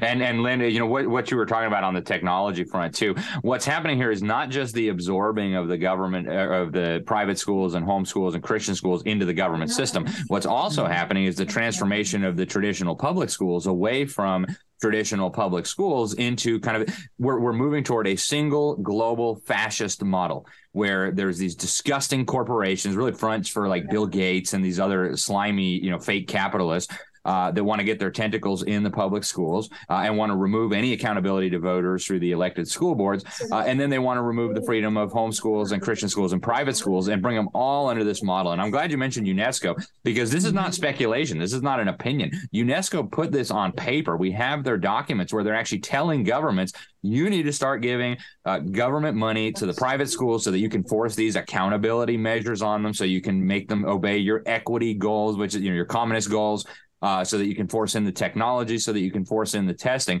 And so, under the guise of school choice, what they're really talking about here is completely obliterating genuine school choice. Right now, we have school choice. in every state in the union. I can pull my children out of the government brainwash camps and I can homeschool them. I can send them to a Christian school, a Jewish school, a parochial Catholic school. I can do whatever I want with the education of my children.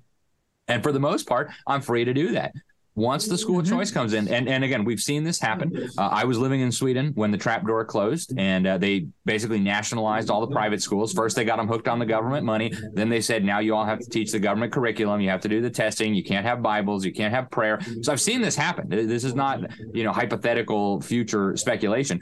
Uh, and in fact in the article that i just wrote for the new american on this subject uh, I found a study by the Government Accountability Office. It's kind of a congressional arm that, that, does research for them. And what they found is that basically all of the voucher programs that were already in existence back in 2016 impose regulations and requirements on private schools. So uh, this is an effort to create a fascist educational model where the profits and and the control will go to people like Bill Gates, and the bill will go to the taxpayers, and the freedom will be completely obliterated. It's it's really the worst of all worlds, and uh, you know it, it's so sad that so many really well-meaning Republicans, and, you know, nobody can accuse me of defending the public schools. I like I've literally made it my life's mission for the last ten years to smash this horrific system um, and so, you know, nobody can say, well, you're an apologist for the schools or you're an apologist for the teachers' unions. I'm absolutely not. Uh, I call them a cancer. I, you know, I compare them to burning buildings. You'd be crazy to leave your children in there. um, but you know, why would we want to set our homeschool on fire? Why would we want to set the Christian schools on fire under the guise of rescuing the children from the burning building? It makes no sense. Um, and and unfortunately, you know, I, I, I don't want to say I told you so three years down the line, but if we don't get this to stop, that's exactly what's going to happen. Is uh, people like Lynn and me and others who are sounding the alarm are going to be saying, "I told you so," as our kids are all sucked into this monstrous system.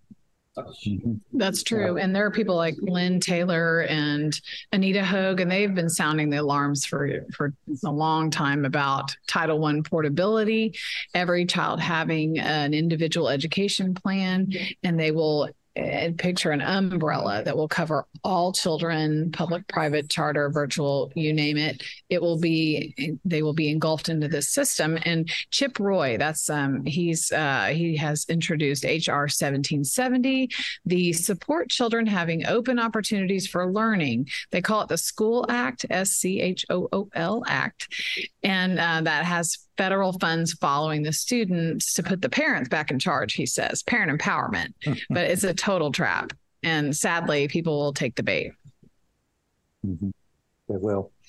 Well, I hate to say it, but we're uh, just about out of time. Alex, uh, um, I'll tell you, Lynn was a fantastic guest on this, and all I can say is that uh, I, I will, uh, if with your permission, I'll share your information uh, with each other so that uh, you can get in touch and talk about how you can kind of help each other in this process. Because the reality is, we're, we're uh, right now facing a crisis in our children because so many of our children are falling for this trap, and the parents are falling even worse than the children are.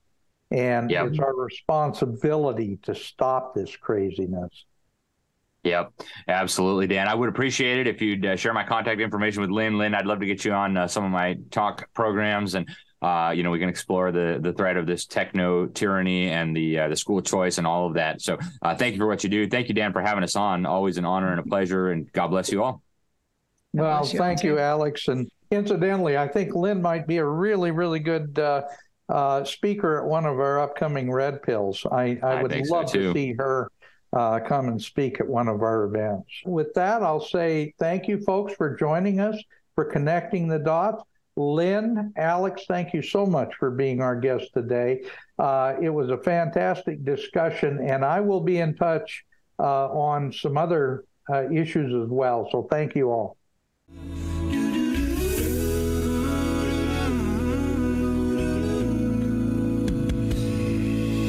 From the lakes of Minnesota to the hills of Tennessee, across the plains of Texas, oh, from sea to shining sea. From Detroit down to Houston, and New York to LA, where there's pride in every American heart, and it's time we stand and say.